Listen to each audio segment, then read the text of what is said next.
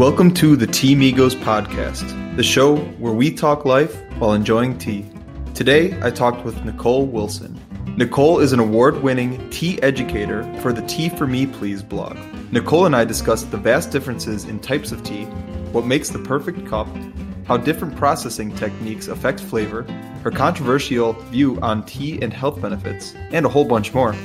Check out her work at teaformeplease.com or on all social medias at teaformeplease and enjoy the show.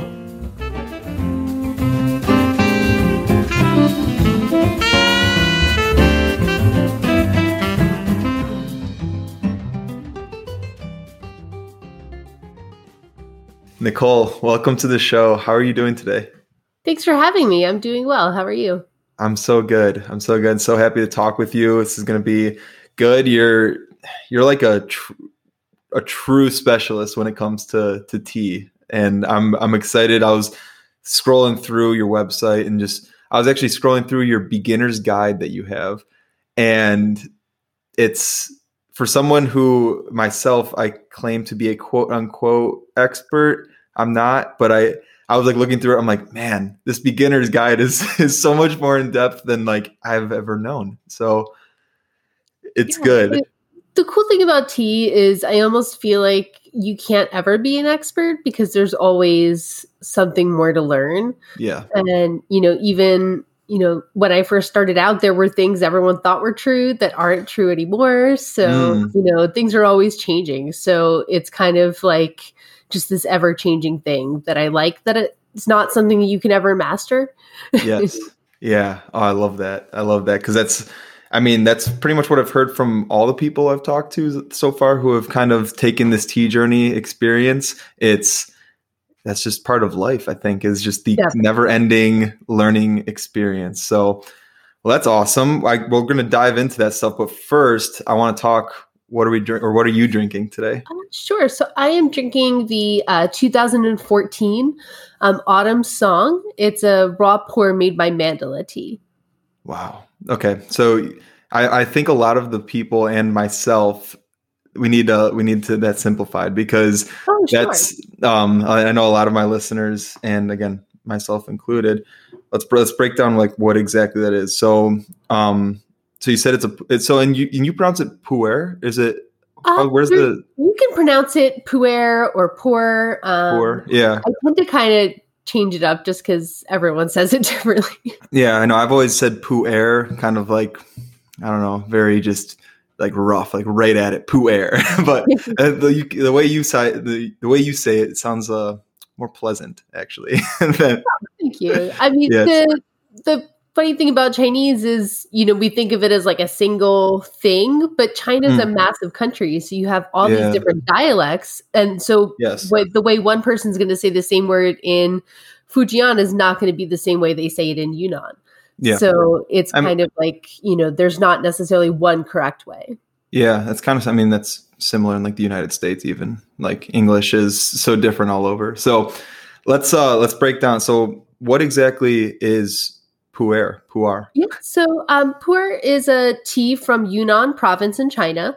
Um, the kind of official definition is that the leaves are pan fried um, and basically raw pu'er is kind of similar to a green tea where it's kind of like a very fresh very young taste um, but then there's also uh, what they call cooked or fir- or uh, shou pu'er which is actually artificially fermented.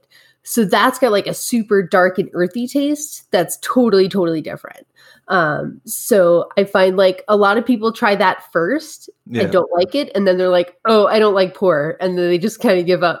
yes. Yeah. I, I, actually do like that style. I guess I, I, haven't tried the raw. So I can't really say I'm, uh, I'm too well versed in, in that realm. But actually, right now I'm drinking, um, it's a it's a sticky rice tuocha, and sticky rice pour. Yeah, so this one's um it's very dark, very very earthy and bold, but at the same time like has the sweetness from the sticky rice and or sticky rice flavoring, I should say, which maybe you know. I always forget.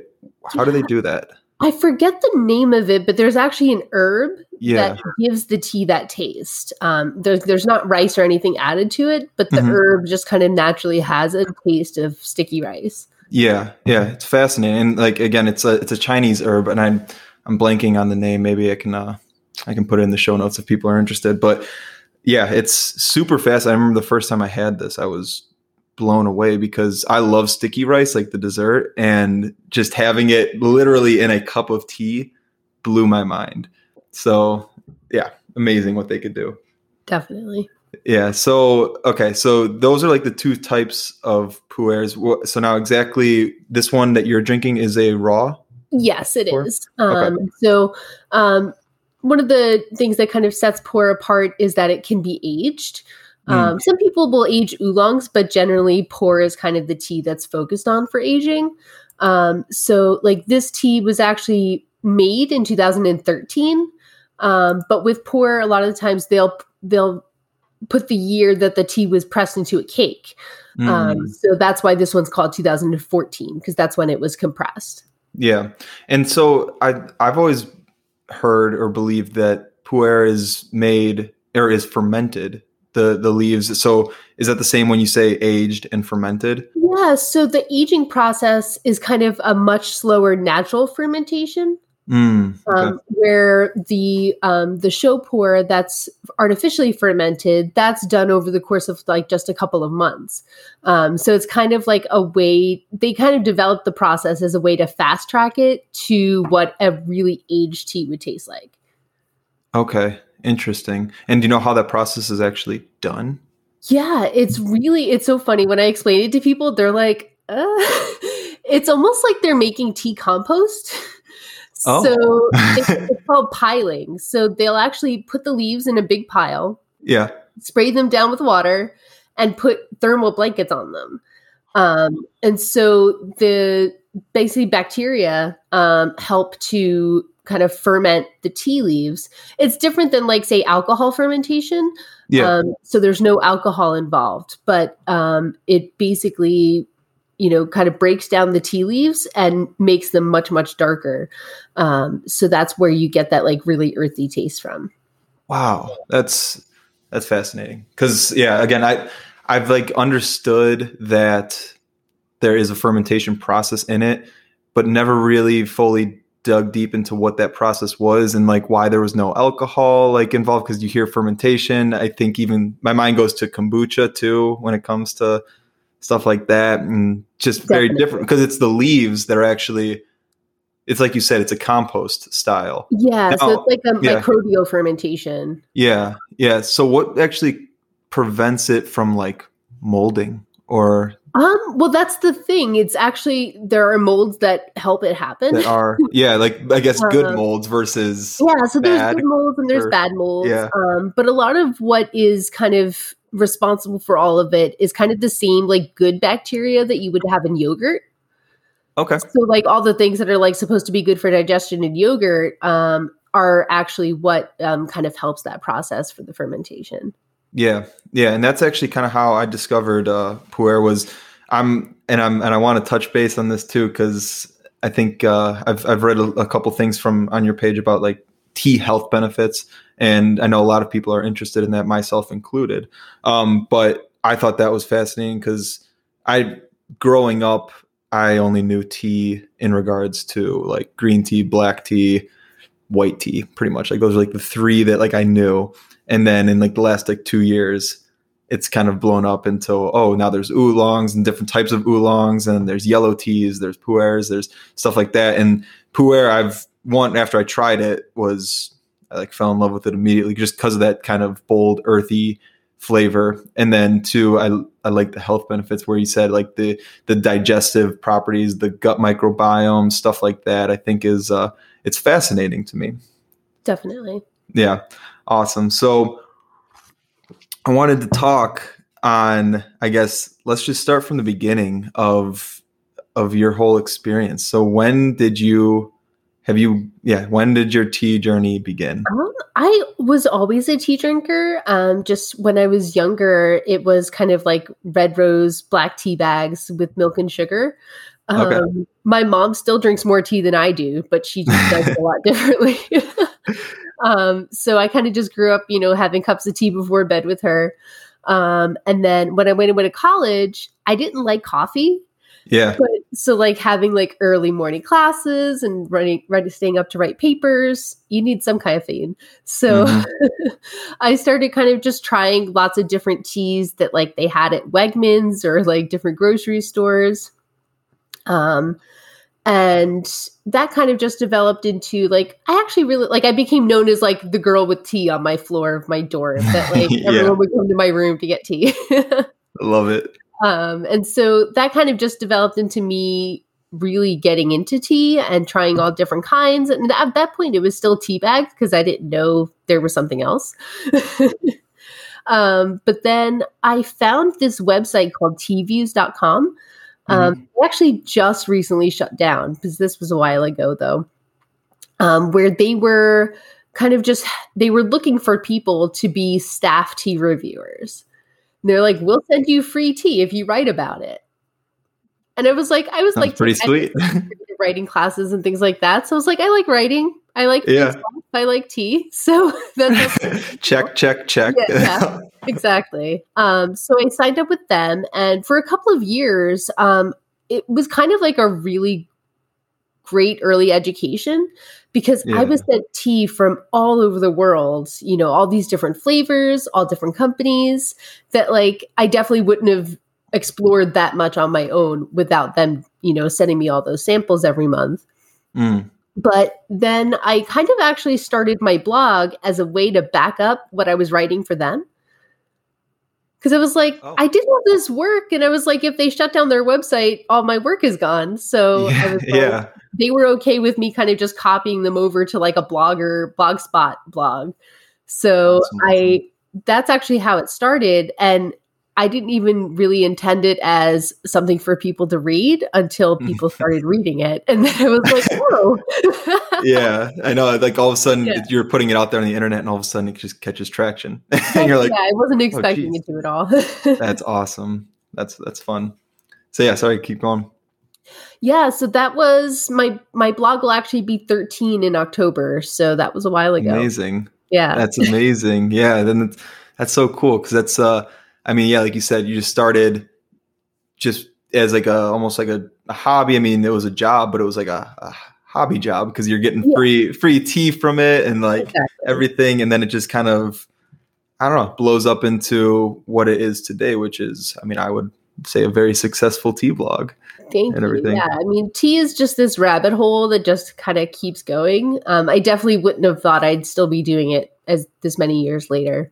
Yeah, no, yeah, yeah, that's incredible. Now, did you say when you were growing up, were you drinking black tea right before bed? Like that was like your nightly. Yeah, like that's the. It's so funny. I'm like, people get so freaky about caffeine sometimes, but Mhm. my family always drank tea before bed. Um, awesome. I don't have a very like. My caffeine tolerance is pretty high, so that's probably part of it. And you've never dabbled with coffee or anything like that? Um, you know what? It's so funny. I just started drinking coffee like last year. you did. I can edit this out if you if you need it. I, I had Set the- jury duty for like a month okay. and it was not great. So to survive and stay awake, I had to uh, you know, do what I had to do. And they had like box of Joe from from Dunkin' Donuts in the jury box. So I, you know, and I- but I was like, I actually this isn't bad. I was like, this whole time I Mm. thought I hated coffee.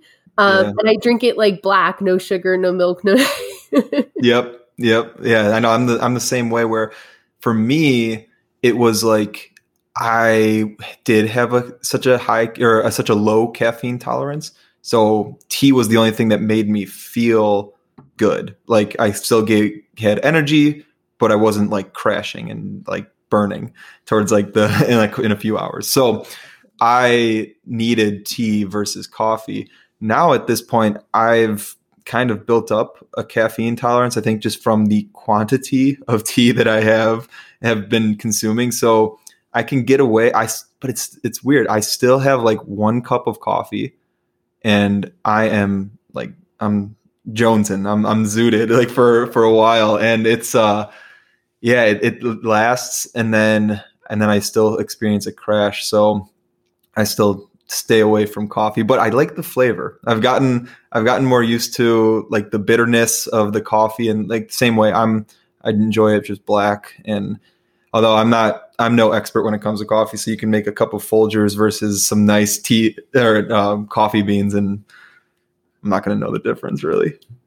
Same, yeah. Um, a coffee shop kind of opened up um, a few blocks away from my house. So I've just been kind of having fun trying a lot of different things because it's a super new world to me.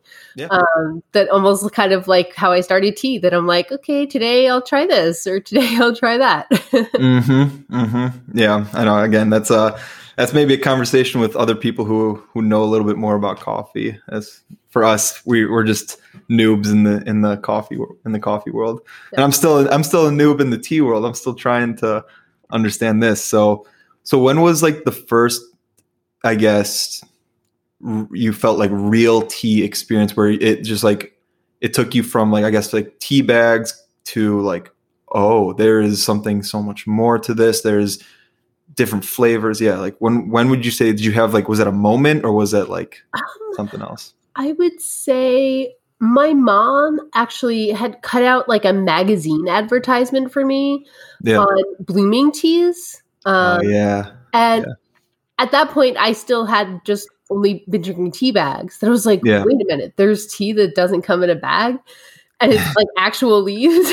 yeah. Can you explain what blooming teas are? Yeah, exactly? so yeah. the tea leaves are kind of hand tied into these little balls um, mm-hmm. where when you put them in the water, they kind of bloom and open up. And usually there's like a flower inside. Um, typically, they're not super high quality and like they're like mm. very kind of jasmine scented. So you're not really necessarily tasting tea, you know, yeah. per se. Yeah. But it just was kind of that pivotal moment of like opening your understanding of what tea is. Um, you know, because for most Americans, if you say tea, they think of a Lipton tea bag and that's about it. Yeah. Um, maybe like sweet tea down south, but that's about it. So yeah. it was definitely, you know, I I just ordered like a whole I ordered like a little glass teapot and like a whole assortment from the company in the ad. Um, and it just kind of took off from there that I was just like so fascinated at how many different kinds of tea there were to try. Um, that it just, I mean, at this point, I've reviewed on my blog over a thousand teas. Oh my gosh. And there's still tea that I haven't tried. Yeah. Yeah, that's that's wild. I know I was again, I just scrolling through some of the teas that you have reviewed and just the names and I knew like a handful. Like there are so many, there's so much there. And like that's, that's like the cool thing about your blog is it's so, you said it's 13 years old now. So it's 13 years of just in depth diving deep into like anything from just like a standard green tea that most people know to something like a duck shit tea that like people, I mean, Definitely. I was introduced to that from, um, if you know Danielle from Tea and Me blog, uh, she made a post about it, and I messaged her. I was like, "Did I read that right, or did you, was there a typo? Is that duck shit? like, really? So, what what is that actually? Is that yeah, literal? It's a, it's, it's a phoenix oolong um, from uh, the Phoenix Mountains in China, and. Mm-hmm. Basically, the story is most of those teas are kind of named after what they what the they all have different aromas. So mm-hmm. you might have like honey orchid, or yeah. you know, there are all these like beautiful, evocative names, yeah. and then you have duck shit. I was like, uh, I see where you're going with this, yeah. and I don't know the, if that's the a- story with that one is supposedly the farmer named it something no one would want to steal. Smart, so that yeah. no one would would try to take. Because in China, like the people steal your tea trees. You know, it's it's a thing that can happen. So he was just like you know, people, I guess, in the village asked about it. He was like, yeah, it's duck shit tea. And that way no one would want it. That's fantastic. So there's yeah. no actual duck shit. Yeah, in- no. I have heard stories that like ducks poop under the trees, so it's like fertilized. But I'm like, that makes sense too. Yeah. Yeah. yeah. I was like, I mean, at that point now you're getting into semantics. Like probably birds have pooped on trees before. Oh, so yeah. yeah. it's like eh, I mean, yeah, that's just semantics. But that's fascinating. Yeah. Yeah. And it's funny because I've heard that like from people that in China they're trying to change the name because it's kind of like you know not their usual style of naming and it's kind of distasteful in a way where Americans love the name so much that like we're just like no it's duck shit. I was gonna say like I'll do everything to keep that name. I think that's right? hilarious. and so, what does it actually taste like? Um, it's actually super floral.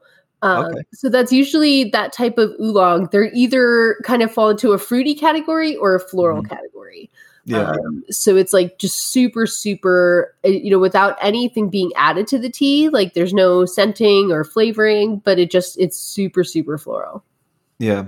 Yeah. That's, you know, I'm trying to, and I know beforehand you mentioned that you were, you really enjoy oolongs and um, pu'ers. And so I've been trying because like for me green tea has like always been my my go-to like matcha and green tea i i like love that's like my base like if i'm ever like not sure what i'm going to drink today i pretty much go to like a, just like a sencha because i love that but i've been trying to explore this the oolong realm because i'm realizing there is so much like you said it's just the one like for and please correct me if i'm wrong but like oolongs can have like oxidation anywhere from like 20 to 80%.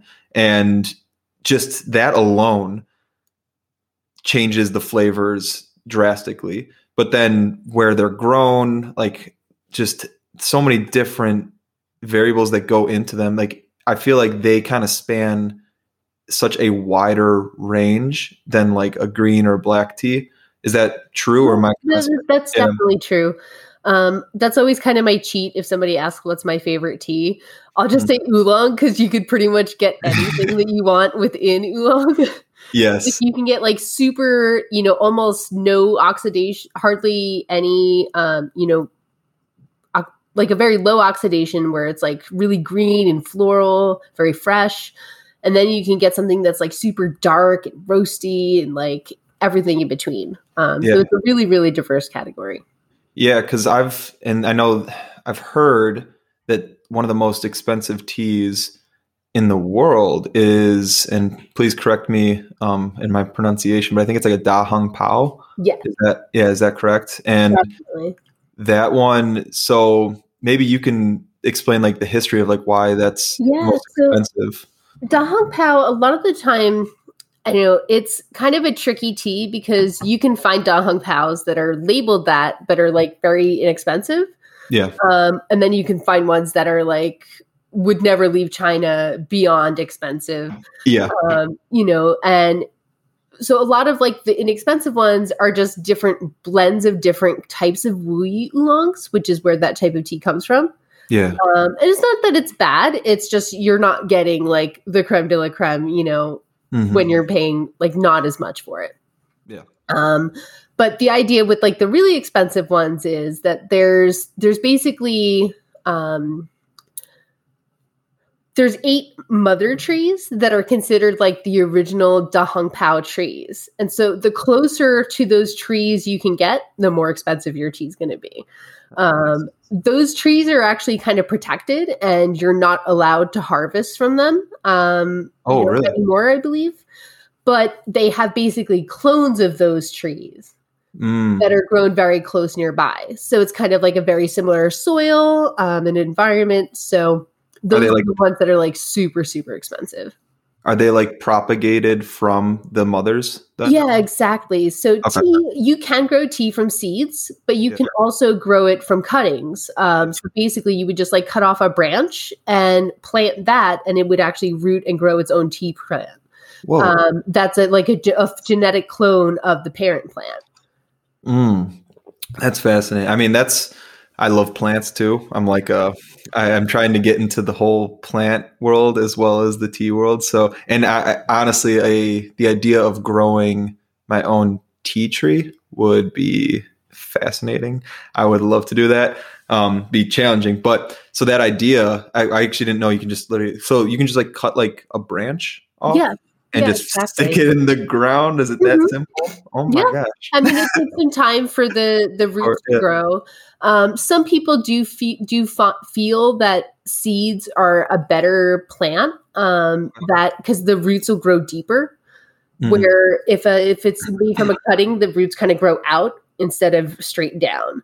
Um, but pretty much like any tea plant grown in like India um, or like Japan, um, and not even a lot of places in China, they're almost always cuttings.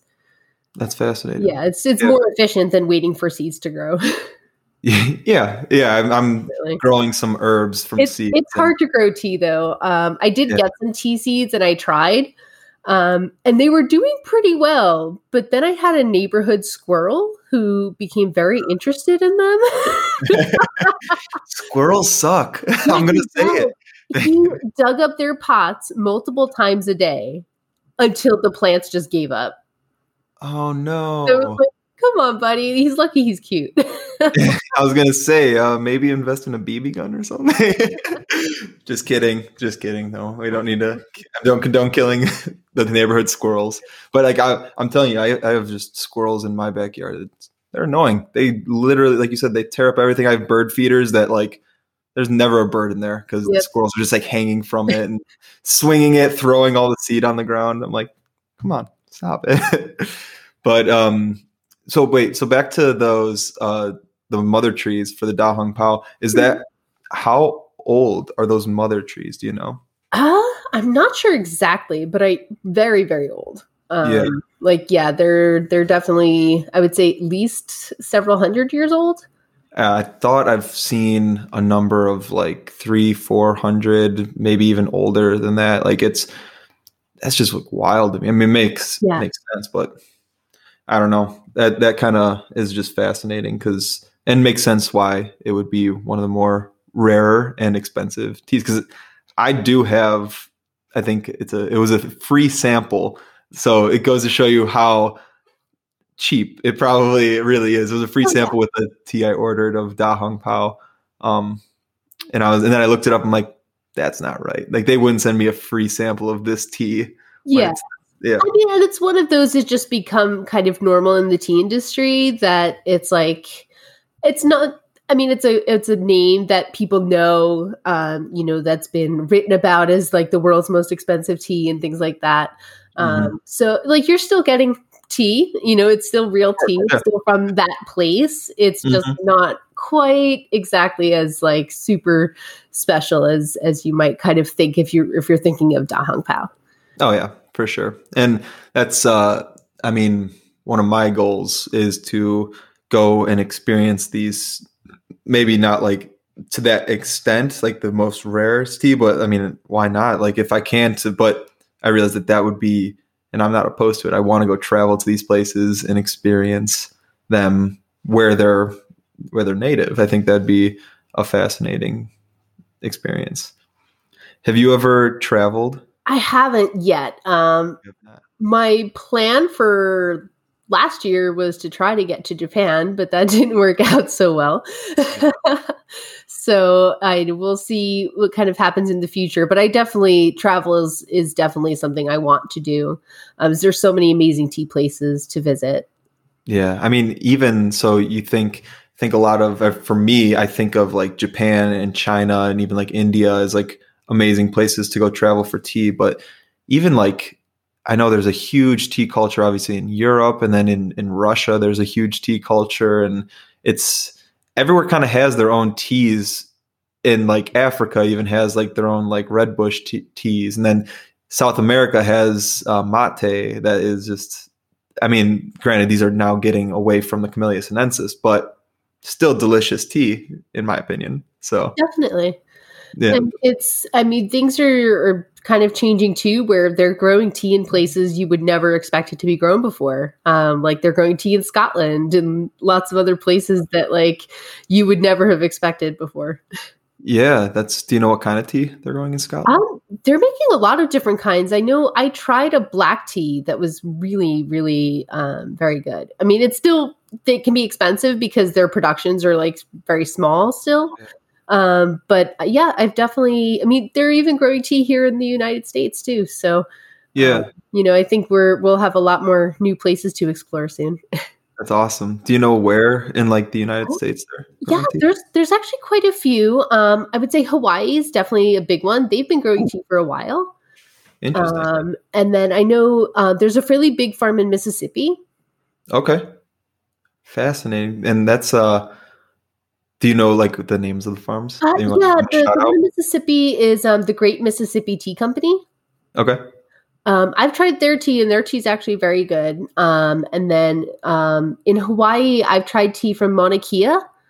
Um, they have like this beautiful farm by the ocean that's like it's like I mean it's Hawaii. yeah exactly my husband's like we should go to hawaii and i'm like they have tea there and he's like fine."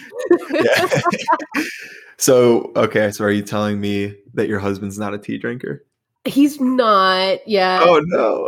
like my best efforts he he's not really a hot beverage guy like he's like he'll drink soda or water most of the time like he's just not a tea person okay. But have you tried to make him like a I guess the the way in try kombucha first. That's kind of near soda. And then Uh, you know what? We did try kombucha. So he had this idea like when quarantine kind of first started, and he was like, You should make me try tea on YouTube. Like, I'm not going to object if you're going to volunteer for this. Sure. like a dream Uh, come true, finally. yeah. So it actually turned into this whole series that we called Husband Tea Torture. Husband tea torture. where he just I basically my idea is I want to find teas that I know he likes or that that we can kind of share together. So the first tea I'll do is one I know he likes and the second one is I know he doesn't like. Just for like entertainment value. Yeah. um and we did a recent episode where he tried a hard kombucha um because we tried a tea beer as like something I thought he would like. So then we did a hard kombucha and the kombucha was a no go. Oh no.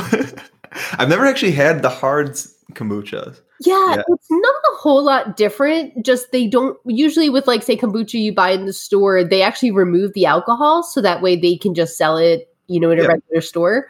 Where in with hard kombucha they leave the the alcohol in, so it's almost like a hard seltzer. It's not like Yeah. super high, but it's you know Yeah, probably like a four percent at the most. Uh, these were I think we're about seven maybe. oh wow. Yeah. Okay. So that's yeah, that's like a high beer. That's a yeah, that's actually yeah, actually might get you drunk.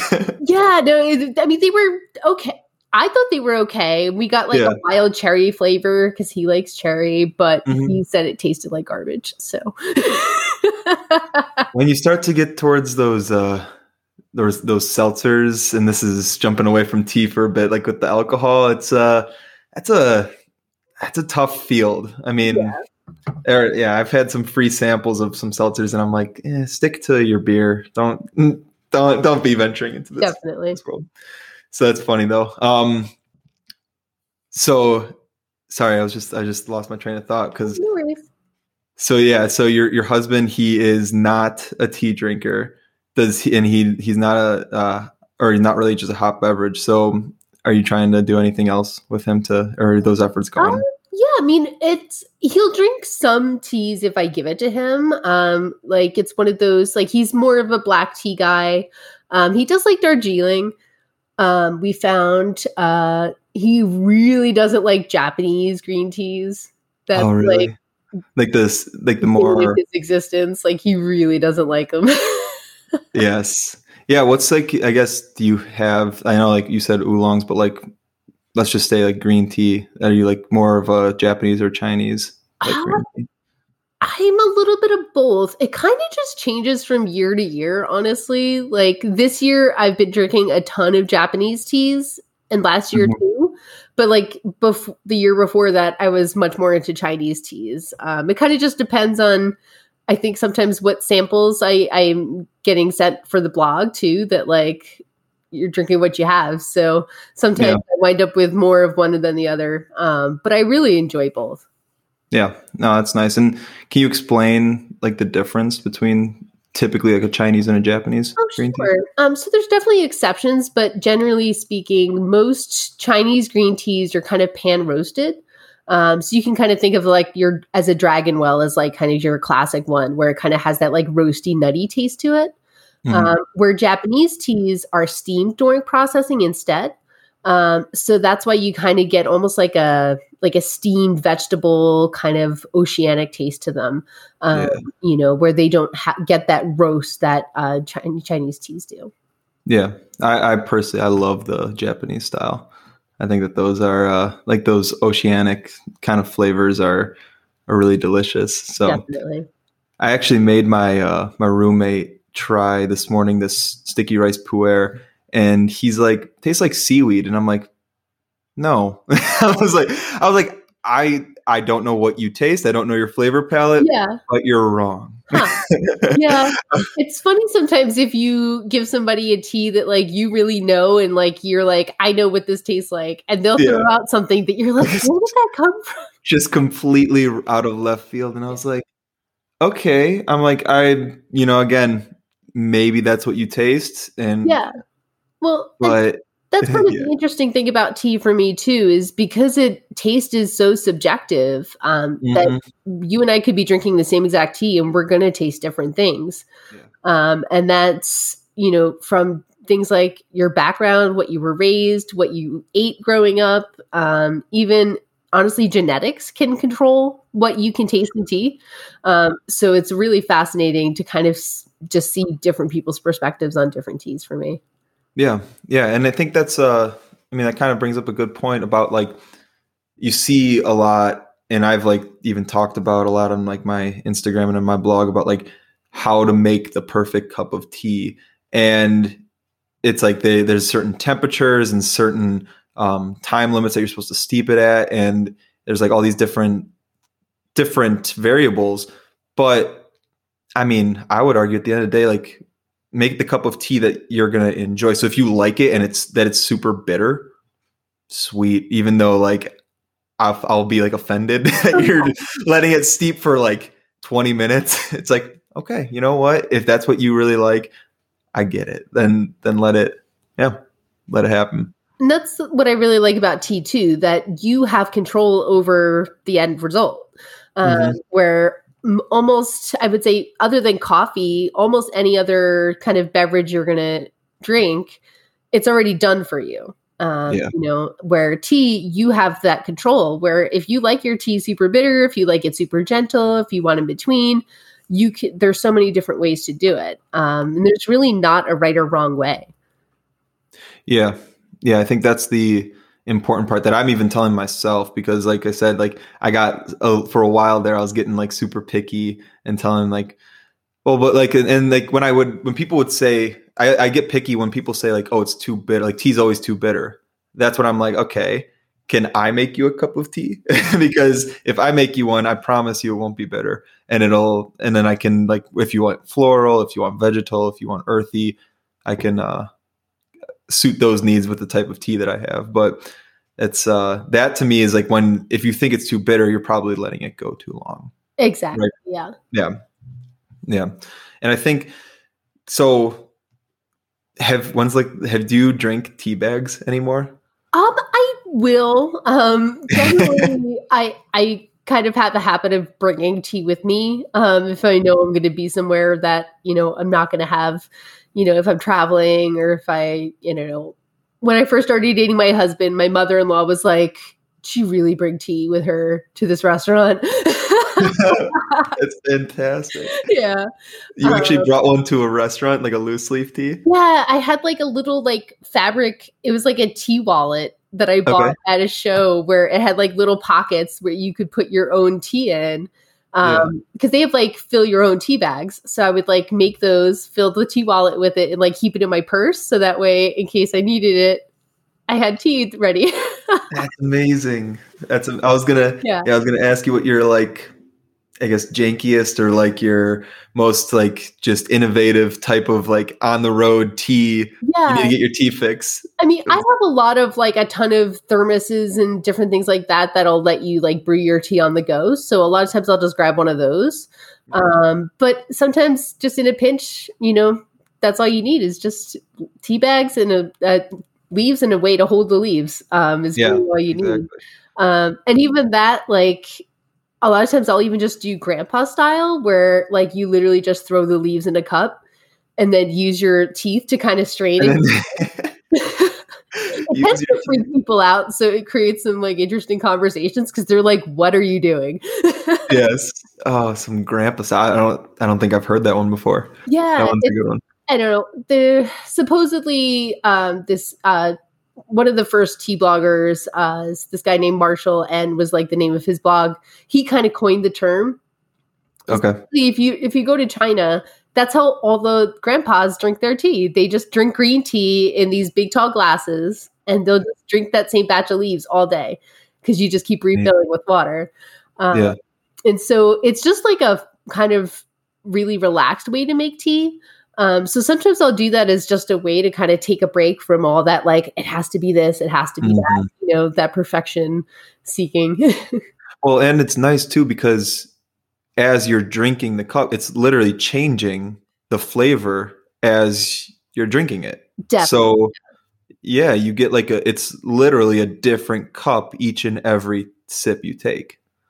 So that's fascinating to me. I I might have to try that. I've because I've never uh yeah, never done that. Yeah, it's it's definitely fun. Or you can even do that in like a bowl too. Um, Mhm. Like I'll just I used to carry like just like a little like cereal bowl, um, and just like throw your leaves in there and just sip it, um, and just add hot water when it gets bitter, um, and yeah, it's just like just have fun with it, you know.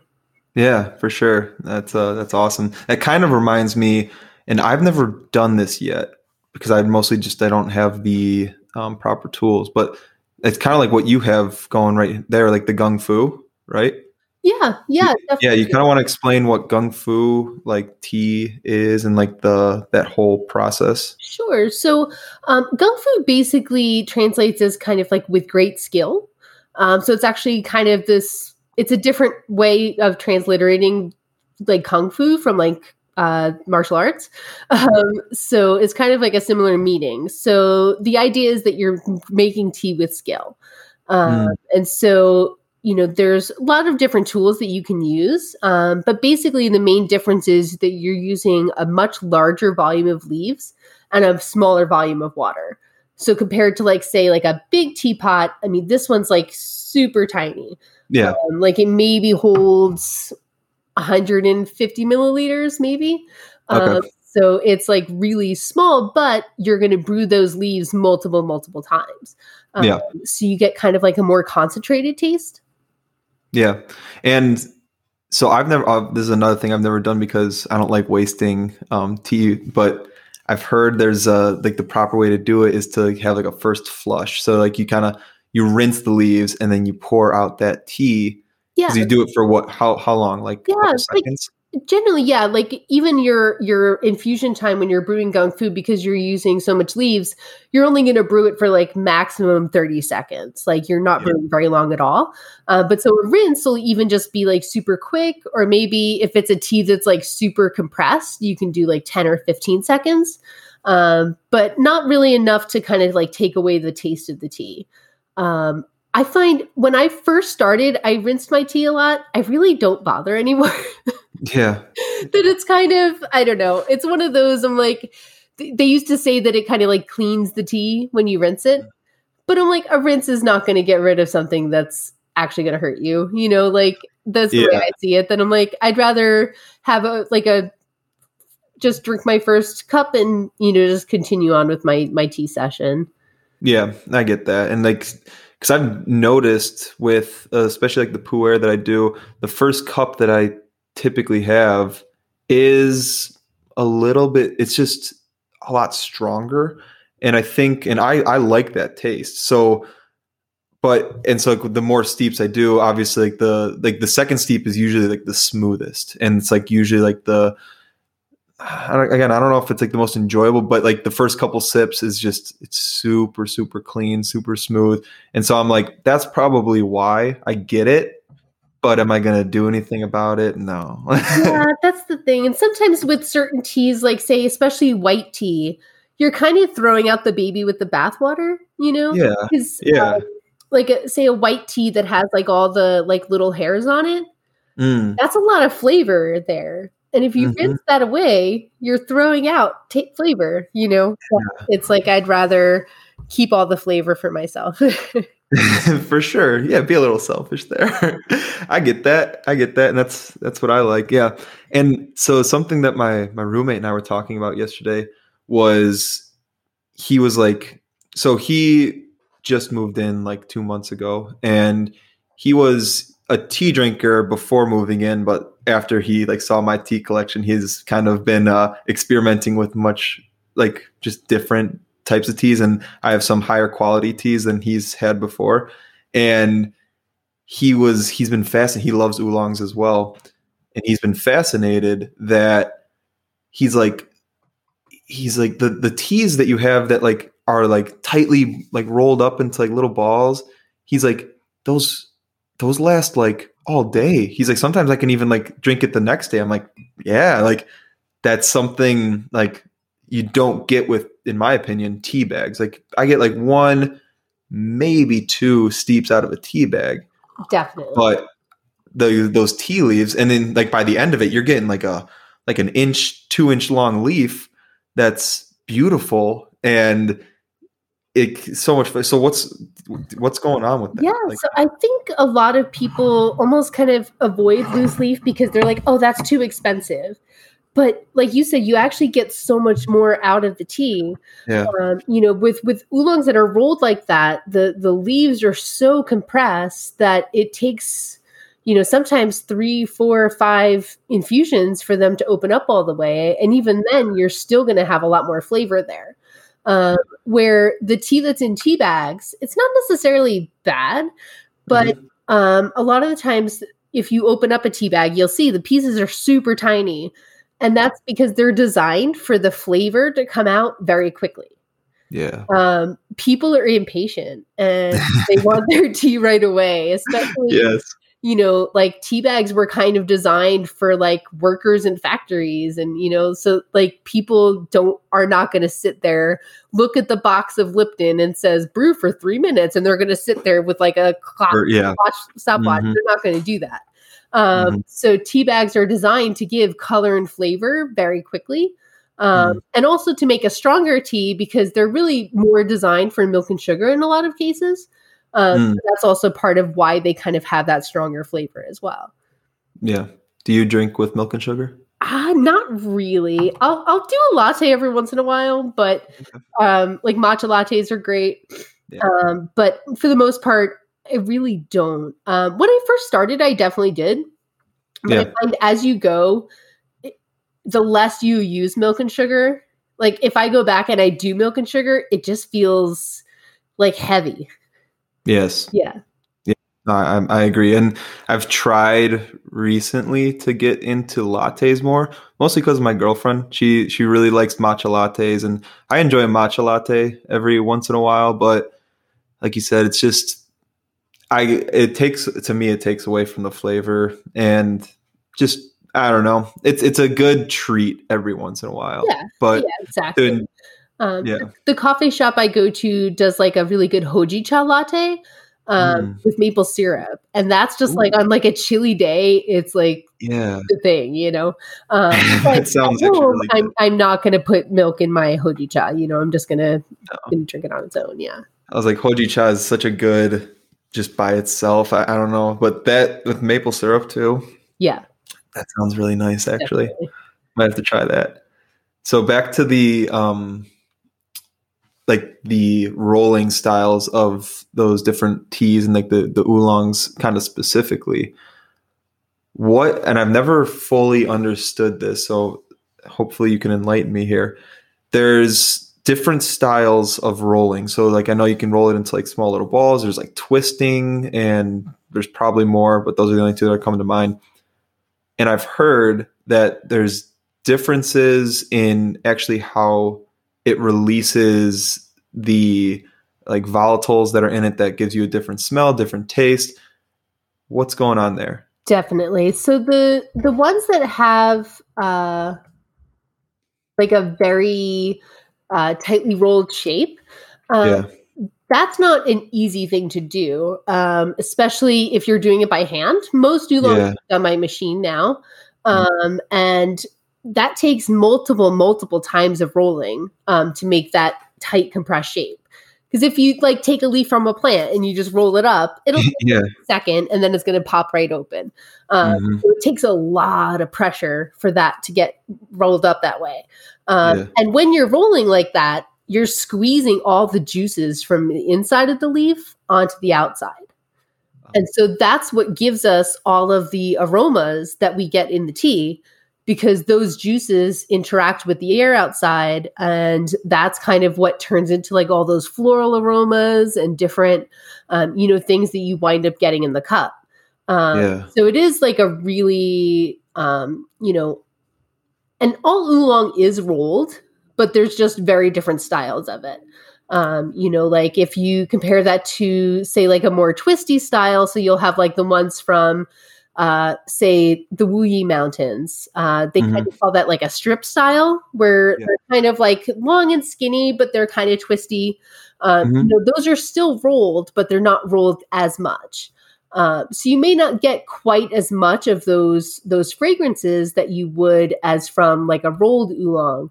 Um, but it's you know they're different teas from different regions, um, and part of it too is that like things change over time um, is if you look at a tea like say uh, tieguanyin is probably like the most famous uh, you know chinese oolong as they'll call it like iron goddess of mercy uh, a lot yeah. of time and so that tea used to be made almost more like the wuyi oolongs are um, the style Hmm. of rolling that is done where it's like really tight balls that Yeah. was developed in taiwan and then was brought over to where the um, Tieguanyin is made, and that's how all Tieguanyin is made now.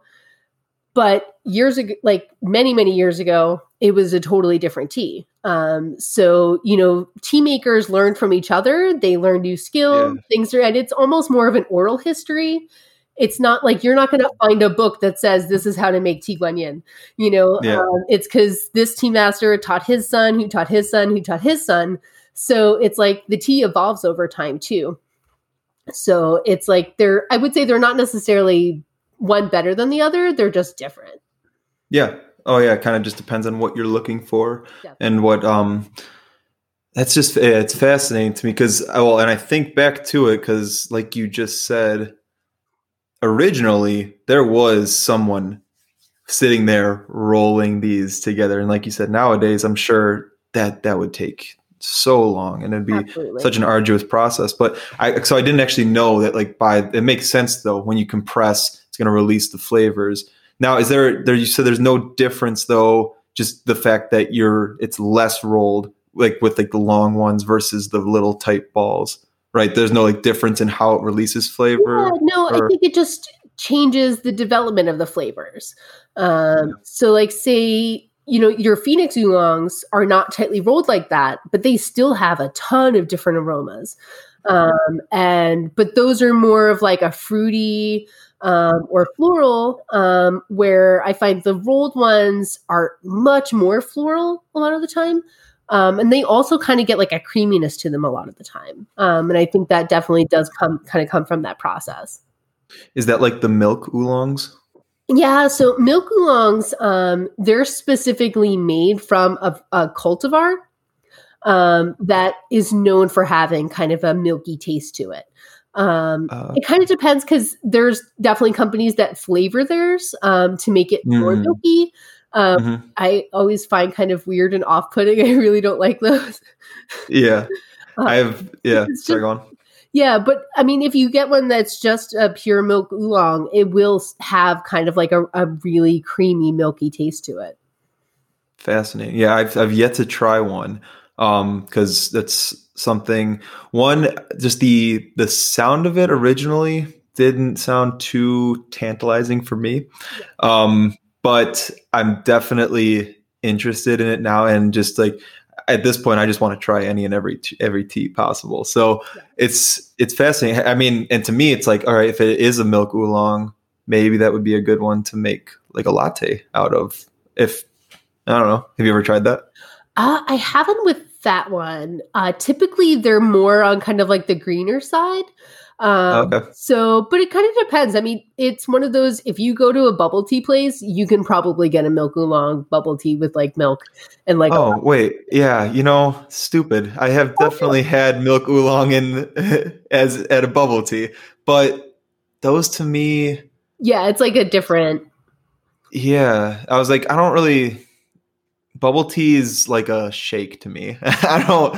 I don't consider that like tea. To be Yeah, honest, no, def- definitely. It's it's always just like super and that's like another thing my girlfriend's really into is she loves bubble tea. So recently i've been having a lot more of it and i actually love the taro. Have you ever had taro bubble tea? I have, yeah, i'm not entirely sure what taro is. I think it's a root. I think so. and it's like this beautiful purple color but and so so naturally sweet. Yeah they do add a little bit of sugar. I always ask them like no added sugar because Mhm. it's a little too much for me. But like when i first tried it it was like basically drinking a birthday cake. I was i loved it though. Like i but i like a quarter of the way in i was like i'm gonna throw up. This is so much. This is it's so sweet. Definitely. yeah. What's uh do you have i mean Uh, much experience with like bubble tea not or- really. I actually don't like boba, so it kind of, yeah it's I weird find they get offended when I'm like, no bubbles, and they're like, what do you mean? why are you here Yeah, not that the point yeah it's well it's a weird texture Uh, Yeah. you- yeah so I, I get that have you ever tried it with like um i think it's like either coconut or aloe pieces Yeah, it, that also is kind of like a I don't know. I don't like the Yeah. texture necessarily. Yeah it's like a little slimy Yeah, there was one place in New York I used to go to um, that I liked because they would like actually whisk the matcha for your bubble tea in front of you. Um, and you could customize everything. So when I went, Mm. I would be able to be like, none of this, none of that. you know, it would be Very how nice. I wanted it. Um, but Yeah. it, it's hard to find that because a lot of places it's kind of like prepackaged. hmm yeah i get that so what's your experience with matcha Um, I love matcha. It's it's definitely I don't know. It's it's just a very different taste, um, you know, compared to a lot of things. But I I really really love the taste of it. Um, you know, I try to have at least like once a day if I can, um, oh wow because it's a it's a really good like it's an energy boost, but it's also kind of a mood boost um, Mm. for me. Um, that you know, especially you know, going instead of having a cup of coffee in the morning, if I have matcha, I find it's a much better start to the day. That it's like a more you know alert and not so like because I'm not a morning person. So That's awesome. I love I love matcha too. It's kind of I would argue how I that was like the first step in me expanding my tea knowledge and diving a little bit deeper into tea.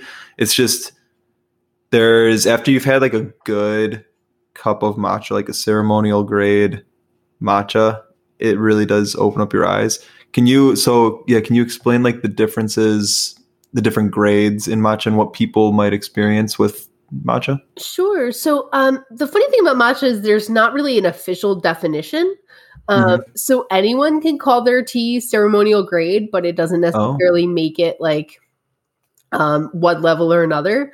Um, yeah. Okay. which is can make it know that. tricky, especially as like if you're especially if you're new. If you go on Amazon and look for like ceremonial grade matcha, you're gonna find like a huge range Mhm. of quality. Um, I get a lot of emails from people that they're like, "I bought this on Amazon and it tastes terrible. Did I do something wrong?" And I'm like, Yeah. "It's what you bought." Because a lot of the times, especially like matcha, should come from Japan. Yes. Uh, but there's really no regulation on that. So a lot of your lower quality matcha actually comes from China, uh, Yeah. where they're basically just kind of riding that trend wave of matcha so popular. So let's make some so that we can sell it too. yeah. Um, and so what's why why should people buy Japanese matcha versus Chinese? matcha is like authentically a Japan Japanese thing. Yeah. Um, it's kind of one of those things people will argue because in during the Tang Dynasty in China, all tea was drunk as a powder. Mm, But it was not the same tea that we're drinking now. This was like tea that was pressed into cakes and then they would grind it with a mortar and pestle. And like it was a whole different product in a way, um, Wow. even though it still came from the tea plant. that Yeah. was brought to Japan along with tea, but then Japan kind of did its own thing with it. And that's where they develop the matcha we have now. So, like uh, matcha, before the leaves are harvested, they are Yeah. shaded um, where the sun is blocked out. And that really changes the taste, um, where that's where you get a lot of your sweetness from Hmm. um, in matcha, and so they developed that process in Japan. Um, and then the the grinding process that they do too, they use um, stone mills. Um, Mhm. Because if you use any other material, it'll actually get hot enough to from the friction where it negatively affects the taste of the tea. Hmm. Um, so that's also a big part of it too. Is like you should it should be from Japan and it should be stone ground. Um, that's a huge part of it. Um, I would say, you know, if you look at so some matchas are labeled as culinary grade. Um, and so a lot of people will buy that and try to drink it straight. And it's like that if it's labeled culinary grade, that's telling you this is lower quality. If you want to put it in cookies or brownies or a Mhm. sh- protein shake or something like that, that's fine. Um, and that's basically what it's intended for. But that's not going to be what you're going to like whisk in a straight, you know, matcha. Yeah. Yeah. No, that makes sense. Because I actually have a culinary grade that I love. I've been making uh I that's my experimental type that I really love to do. That's the Use fun it. thing about matcha is because it's a powder, you can do anything with it. Right? Yeah. It's yeah, I mean any baked good, Yeah. basically you can make matcha flavored just by adding a couple like a tablespoon of it. I Yeah. drive my husband crazy doing that because he doesn't like matcha. He's like, I'm like making pancakes, and he goes, "Please don't put matcha in the batter." And I'm like, "But it's so easy. I can just." But it's so easy and it's Yeah, good for you and Um, yeah. last summer, I got really into. Um, I really like matcha with juice. Um, that I'll Hmm. kind of just make it straight and then pour that into, you know, like it goes really good with orange juice, um, apple juice. Oh yeah. Um, last summer, I really enjoyed doing it with watermelon juice. Um, it goes really well with that because watermelon juice is super sweet, but then the matcha has like that little bit of bitterness. Uh, Yeah. that they work really well together. So do you like whisk it in? Yeah, so I'll kind of almost Yeah. make it kind of layered. So I'll just have like the glass with ice and the juice, and then I'll kind of whisk the matcha, maybe a little bit, um, you know, less water than I would normally use, Yeah. um, and then just pour that on top. Um, and so yeah, they go really, really well together. Fascinating. Yeah, that's um, you know, the only experience I've kind of had with that, I think I've tasted a pineapple like matcha latte. Oh, sure. It was interesting. I wasn't a big fan of it, but I would try it. I mean, in the summer, that sounds like a really nice summer, like over some matcha ice cubes too. If you can make that, Definitely, yeah. that sounds uh, yeah, that sounds nice. So, um, have you heard of black matcha? I have. It's so funny. I'm like, matcha's so trendy that it's kind of like everyone's trying to make everything into matcha now. Yep. You see like blue matcha, pink matcha, black matcha. Yeah. um, I don't know. I've I've tried I tried a white matcha that was made from Kenyan white tea. Hmm. That tasted like gym socks. It was not good. Oh no. um, oh no. yeah, I find it's the the shading process that they do for matcha really makes such a difference because it makes the leaves super tender. Um, Mm. You're not getting sunlight. Um, yeah. where Yeah. I find other types of tea, you're not doing that process, so it's not quite the same. Yeah. Um, I I have like a matcha grinder machine thing, um, and I tried making black tea in it, but it actually wouldn't whisk the same way. Um, like it kept settling to the bottom of the bowl and like wouldn't make a froth in the same way that like a, a good matcha would. Do you know why? Um, I think it's just the um, you know, it's it's basically the the product like the leaf that you're using. Um, for matcha, they're using super tender leaves, um, and the the base tea that they're using to make matcha is called tencha.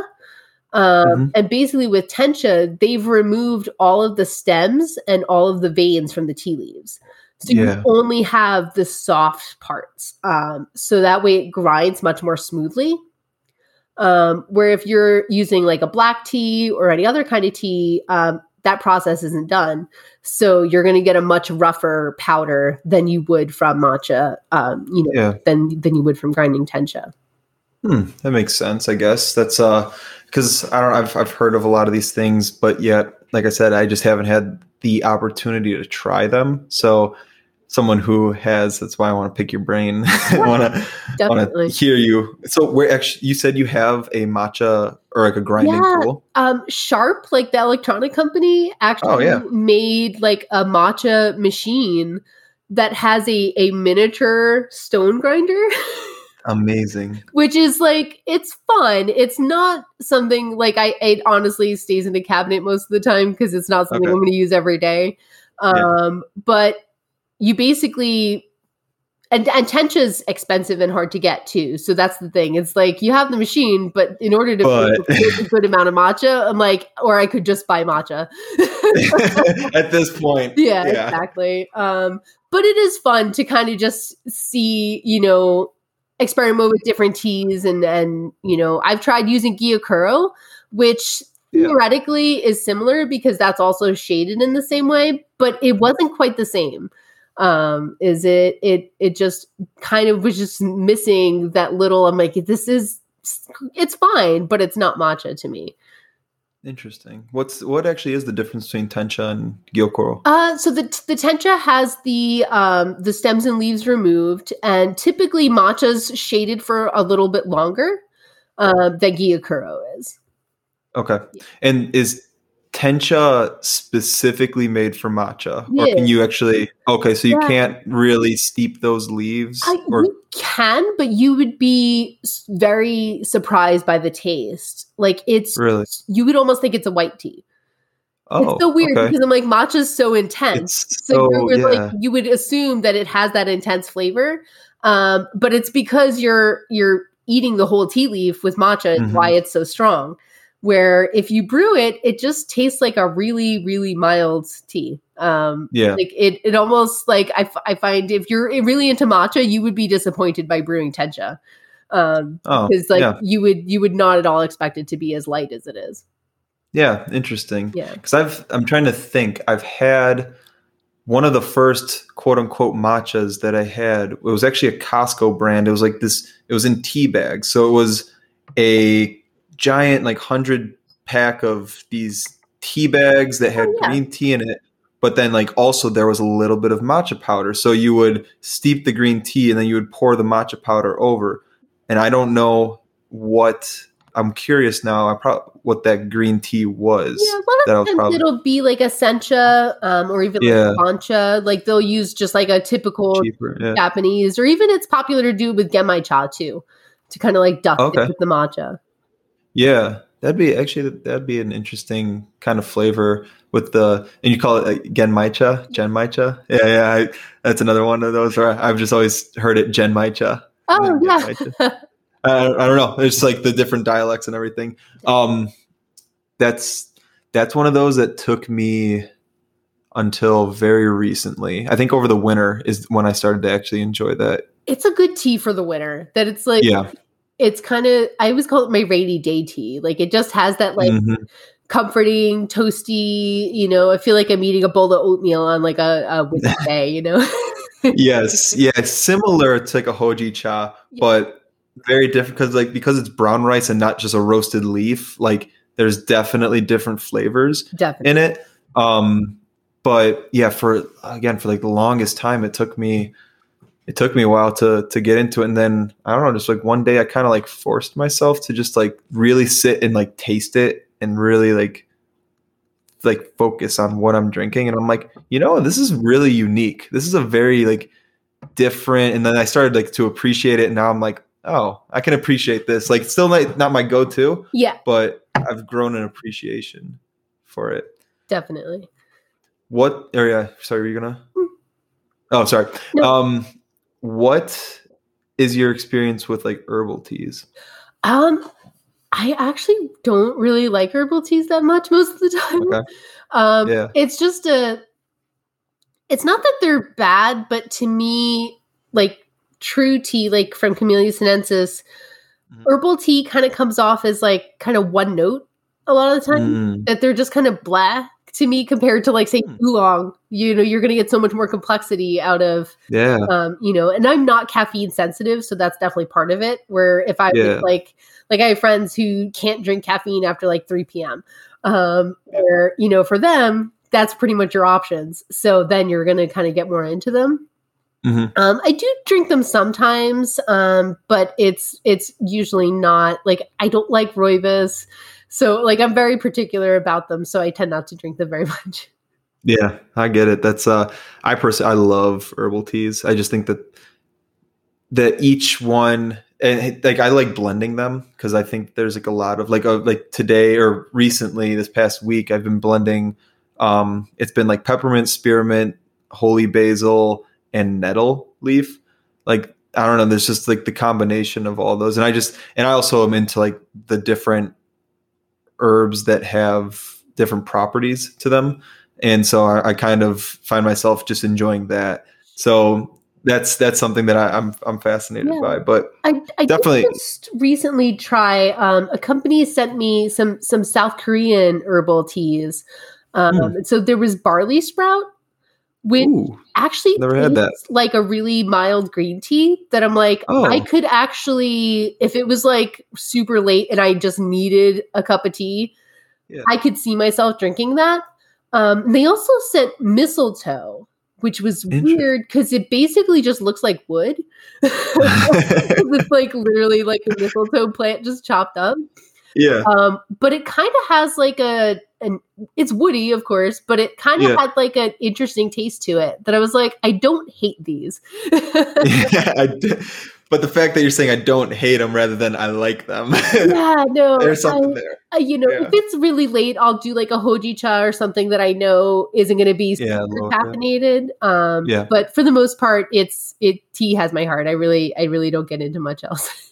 Yeah, that, and that's cool. Have you ever tried like blending an herb with a tea to like enhance maybe or expand the Yeah. flavor? when I first got into tea, one of the places that I would buy tea from um, also sold like lavender and mint and rose petals and like all Yeah. the little things that she'd be like, just have fun, just just play around with mixing them up together. Mhm. Um, and I, I would definitely do that a lot. Like lavender is really nice, like before bed. Um, Yeah. it's kind of like a soothing, um, soothing thing. So I don't really do it much anymore, but I definitely used to do that. Yeah. Yeah, I have uh there's a jasmine green tea that I have that has rose petal and uh lavender. So very floral if you don't like it's if you don't like that floralness, it can come off if you if I add too much, it can be too much like perfumey type. Definitely. I like the floral stuff. So it's a it's a nice and it's actually like a, it's called spring blossom and it's uh so like right now like when the weather's starting to change to spring it's uh actually kind of nice to get me in that mode but i don't know like i i like i said i like kind of messing around with that i have probably just as many herbs as i do teas and so i'll just throw like random ones together to see and sometimes they're garbage and just completely ruins the tea Yeah. other times it's it's a really nice mix it can be interesting to kind of just see because different parts of the world will have different things. Um, like Mhm. actually, one I I do and still make pretty often is um, sakura blossoms. Um, Hmm. So they're they're like a Japanese tea, and Mhm. It's the flower, but it's pickled with plum wine and salt. whoa okay So they're kind of like it's just a it's a very funky taste that like. I my husband did not like it at all. We did that on an episode. Um but it just it's if if it's like you know like winter's lingering and you just really want spring to be here and Yeah. just seeing this flower like floating around in your cup just makes you feel like you have a little bit of spring right there Mm, that's nice. yeah Yeah, it's kind of like uh not the best flavor, but chrysanthemum. Chry- Hmm. Chrysanthemum. Yeah. It's a, it's a it's like a sweet hay flavor, if if I could describe it. And uh but it's really nice to add to like a a cup. And like like you said, it's just a nice, pretty little flower that floats Definitely. around, adds a different flavor. But yeah. Have you ever messed around with um like tea cocktails? yeah um a little bit um i'll do like a hot toddy sometimes um and you know a little bit of experimentation I've, I've been meaning to do more Um, Okay. And my husband's a bartender, so I keep trying to like, but he has zero interest in using tea for. And I was going to say Yeah. that's a good transition for yeah, him. no, I mean, he'll try it, but he unless it's a tea he really likes. Um, yeah. You know, I've tried. One of my friends showed me he would take like his spent tea leaves. Um, Mhm. and then infuse those in an alcohol because there's still a lot of flavor Oh. left. Yeah. Um, and that way you're not wasting a ton of tea. Um, but so we took like a like a Wuyi oolong and um, you know infused it in a little bit of whiskey, and that was actually really good. Ooh, yeah, that might be. Um, you know, honest because I've been posting a lot about my spent tea leaves, and I've actually I just prepped my garden, and I just use them kind of as like compost. I just put them in the garden, then put like a layer of soil, let it kind of go back into the life cycle like that. But I'm starting over again with like my my dried tea leaves, and I like want to try something different.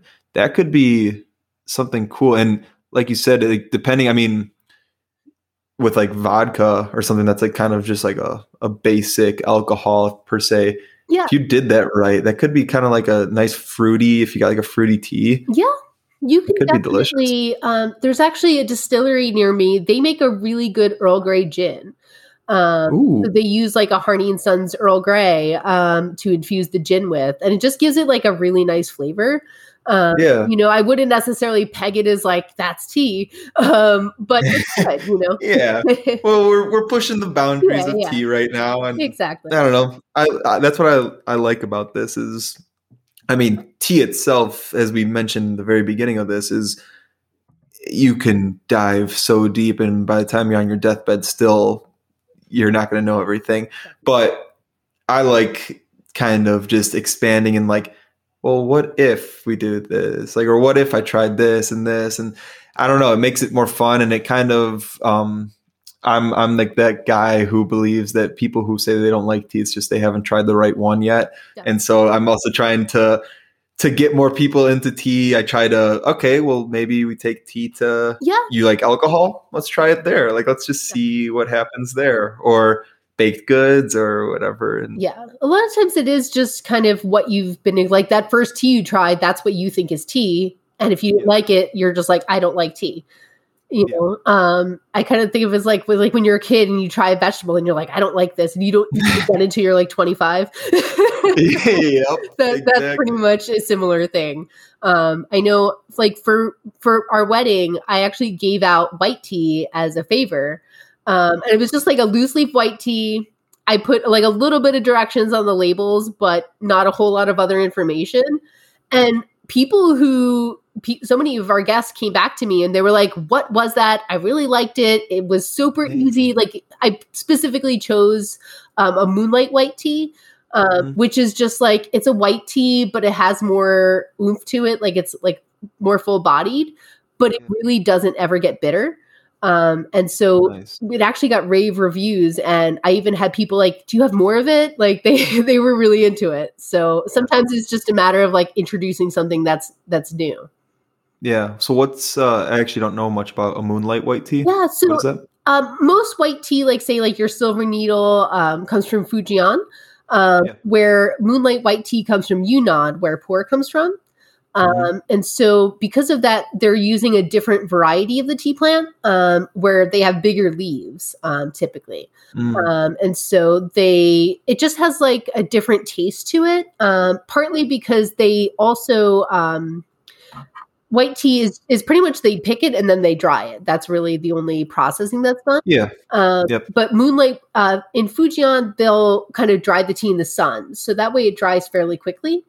Yeah. But moonlight white tea, they call it moonlight because a lot of times they'll they'll dry it overnight. Um, Oh. So that takes hours. So you Yeah. do get like a little bit of oxidation.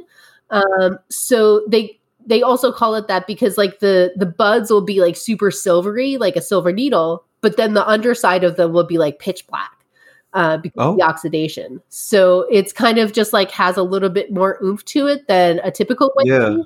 Um, but that I would say that's definitely one of my favorite teas. So that's why I picked it for for the wedding tea.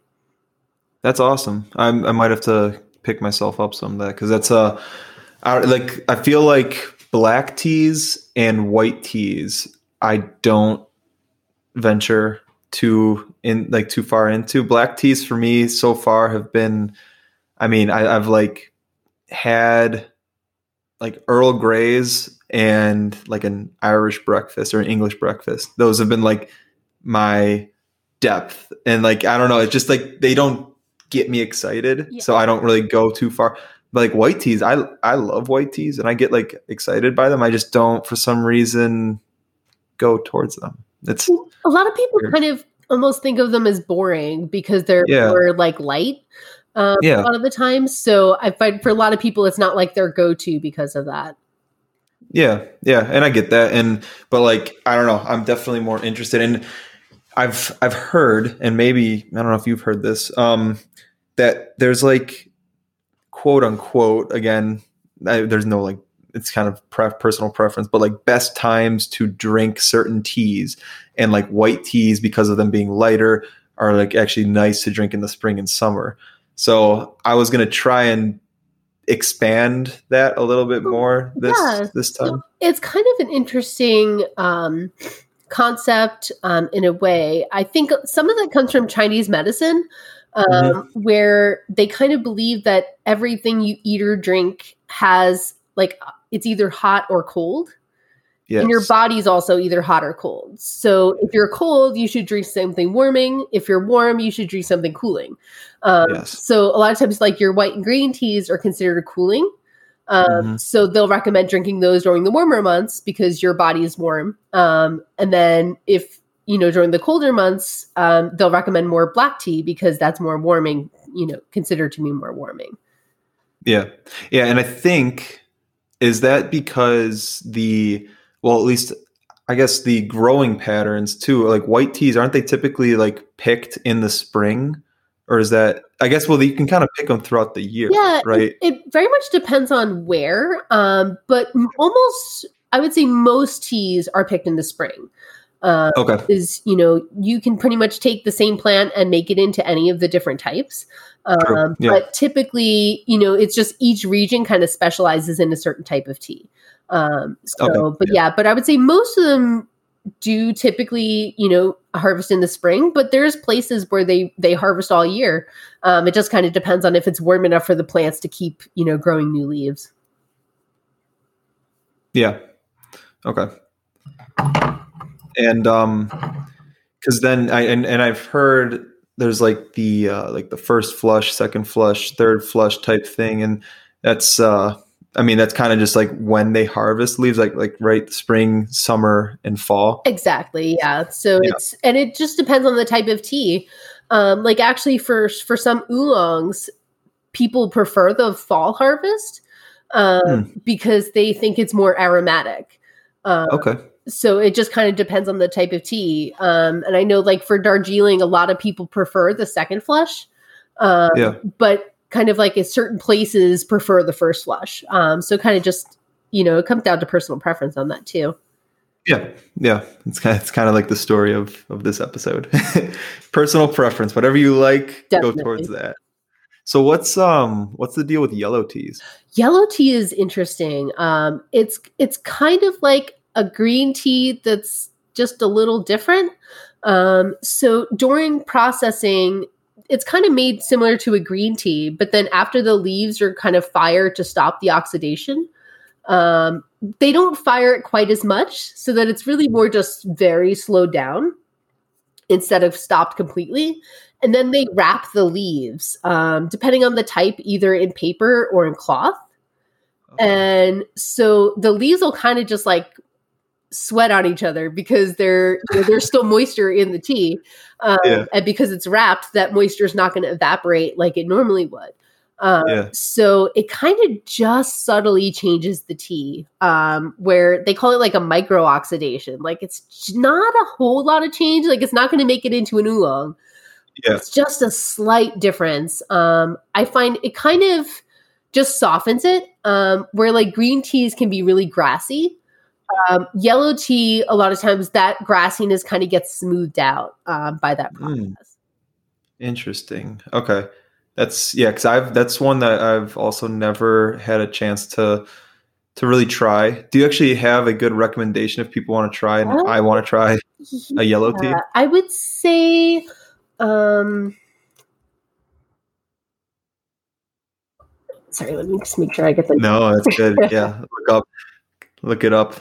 That's no worries. I'll, I'll put I'll I'll put whoever you're gonna say in the show notes just so people can try it out. And I'm uh yeah, I definitely want to try some too. And yeah, I guess in just while I'm mentioning that, if you have like specific tea companies that you're really like, these people are awesome. They do a great job. Want to shout them out? I mean, we can shout them out whenever, but like, I'm I'd love to put support them and uh, put them in the show notes and for people to check out because yeah. Definitely. Um, i would say one of my favorite companies is um, seven cups fine chinese teas.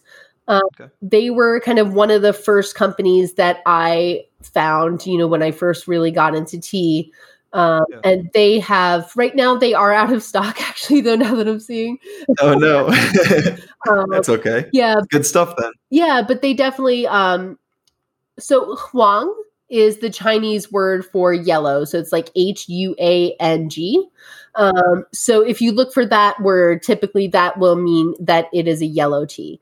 Um, okay. So they have um, Huang Ya is kind of the um, kind of stereotypical yellow tea, if you will. Yeah. Um, so that's a really good one to look for. Cool. Yeah. Okay. It's good to know. Definitely. Huang Ya. Awesome. Um, so how about the health benefits of tea? Uh, yeah, like yeah, I want to. I'm kind of like an outlier on that. I feel like because yeah, so much focus is put on health benefits, um, but I almost uh, approach tea the same way like a wine or a beer person would.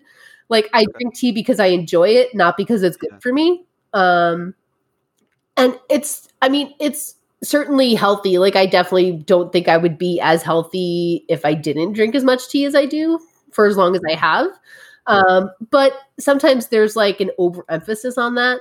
You know, like people are like, tea helps you lose weight. And I'm like, if that was true, I would disappear. I know. You know? That's right. That's uh um, I hear I hate when people yeah tell me that but yeah like if you're replacing diet soda and all this like mcdonald's or whatever with tea yeah that's definitely gonna help yeah, lose weight you know sure. yeah. um but I don't know. I always say the healthiest tea is the one you like because you actually want to mm-hmm. drink it. Um, I get a ton of messages from people. They're like, "What's the healthiest tea?" And I'm like, it's kind of like joining a gym for your New Year's resolution. if you're not into exercising, you're going to do that for a month yeah. and never go back. yeah, that it's yeah. the same thing. That you know, I used to work at Teavana, and I would do this, like deal with this a lot with customers where you know every january people would come in and they're like i'm buying green tea i don't like it but it's good for me um, yeah. you know where uh, i would uh-huh. be like and i think part of that comes from like a misunderstanding about all the different tea types too like mm-hmm. people think green tea and black tea are completely different things when they actually come from the same plant so all the different types of tea contain the same compounds, albeit it might be in like different proportions. Yeah. So I tend to tell people, I'm like, it's kind of like your diet. Like apples are good for you, but if you eat nothing but apples, it's not good for you. Yeah. but if you have a balanced diet, you're going to be healthy. So if you balance your tea diet the same way, you're going to get all the good stuff. Um, so, you know, instead of just you know, guzzling matcha all day long, um, you know, which is fine if that's what you like. But yeah. if you're doing it for like health benefits, I think it's better to like have a white tea, have a black tea, have an oolong, have matcha. Like that way yeah. you get all the good stuff that's in tea. Yeah. Uh, I, like I said, I, I really liked seeing because you have i think your article about kind of explaining this is like health benefits health benefits schmealth benefits or something yeah. like that and so i was very interested because i clicked on it and i was like reading through it but and like you're just explaining that's kind of like what you explain in that article and it's just like yes i can I, I couldn't agree more because like i definitely and i and i do find myself i i'm, I'm that type of guy who when i hear something has some health benefits I kind of do gravitate towards it. And I th- honestly, my tea journey kind of started, I think, because of that. And for me, I just grew to like because I don't I didn't like green tea at first, and that's like what I I had, and I was just drinking it, and I had to like add like honey and sugar and like health benefits. Yeah. Like you're adding like all this sugar and honey and stuff into it, but so I was doing that, and then eventually I actually just grew to really like green tea, and like I grew to like, and then it, like I said, it just expanded from there, and now I find an appreciation in all of that. But like you said, if if you're not, I do think that there are like the L-theanine, the polyphenols, the um, amino acids, like just like all this different compounds that are in tea, I think are amazing, and like people should know about them because yeah, they're they do amazing things. Definitely. But is it the sole reason? Like enjoy yeah, you should enjoy like shouldn't be like wincing every time you're drinking your tea and like eh, that's that's not fun. And then and it's honestly it's not like a health it might be healthy for your body, but your mind is that really yeah. healthy for your mind. You get like a negative association to it, you know. Exactly. And like then that I think that does affect your body. And then there's like a whole that's a whole cycle then like sure you're getting these compounds but you have like a negative attitude while you're doing it and like to me that throws everything out of balance where it's like no just kind of find something you enjoy. Maybe you just enjoy like herbal teas. Maybe you i don't know like maybe you or maybe you just truly hate tea and you don't drink it at all. Cool. Awesome. But it's i think it's um it definitely is maybe a controversial stance that you take on it but at the same time when you dig into what you actually believe about it. I think it's the right thing for people to understand.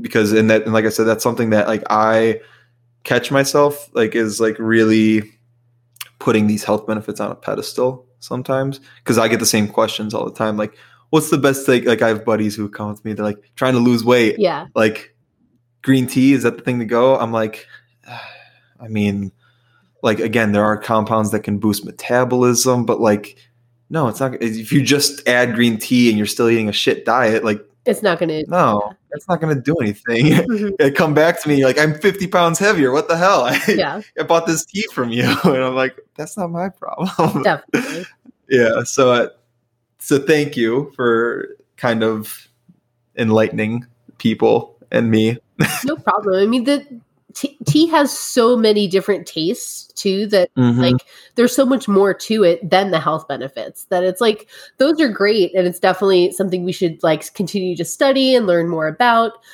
because uh, yeah. it's you know that's not something that was studied until really the last 50 years maybe uh, yeah. you know that it you know for years it was it was not something that we knew that much about and we're still learning yeah. things like they only just like mapped the genome of tea like a couple of years ago. Uh, yeah. That you know we're we still have a lot to learn about it, um, which is great. But there's so much more to it that I I think you don't have to put all of the focus on it. Yeah, exactly. And it, again, it it will always fascinate me. Just me kind of having like the science background and like just being into like health benefits and stuff. Like, I'm not going to stop studying it and like learning about it and talking to people about it. But like you said, it's something that is not it's not why it's not the sole reason why I drink the tea. I drink it for the deliciousness and to me it's just a cup of tea is so relaxing for a day. Like just like whether that's the compounds doing it or whether it's the fact that I'm just enjoying my cup of tea. I don't know. That it, I don't really care at this point. Like it's just something I like to do. Definitely. Now, the, the one thing about the health benefits that I do think is fascinating that I've heard a lot of studies is have you heard of there's a research paper called the Asian paradox? I don't think I have.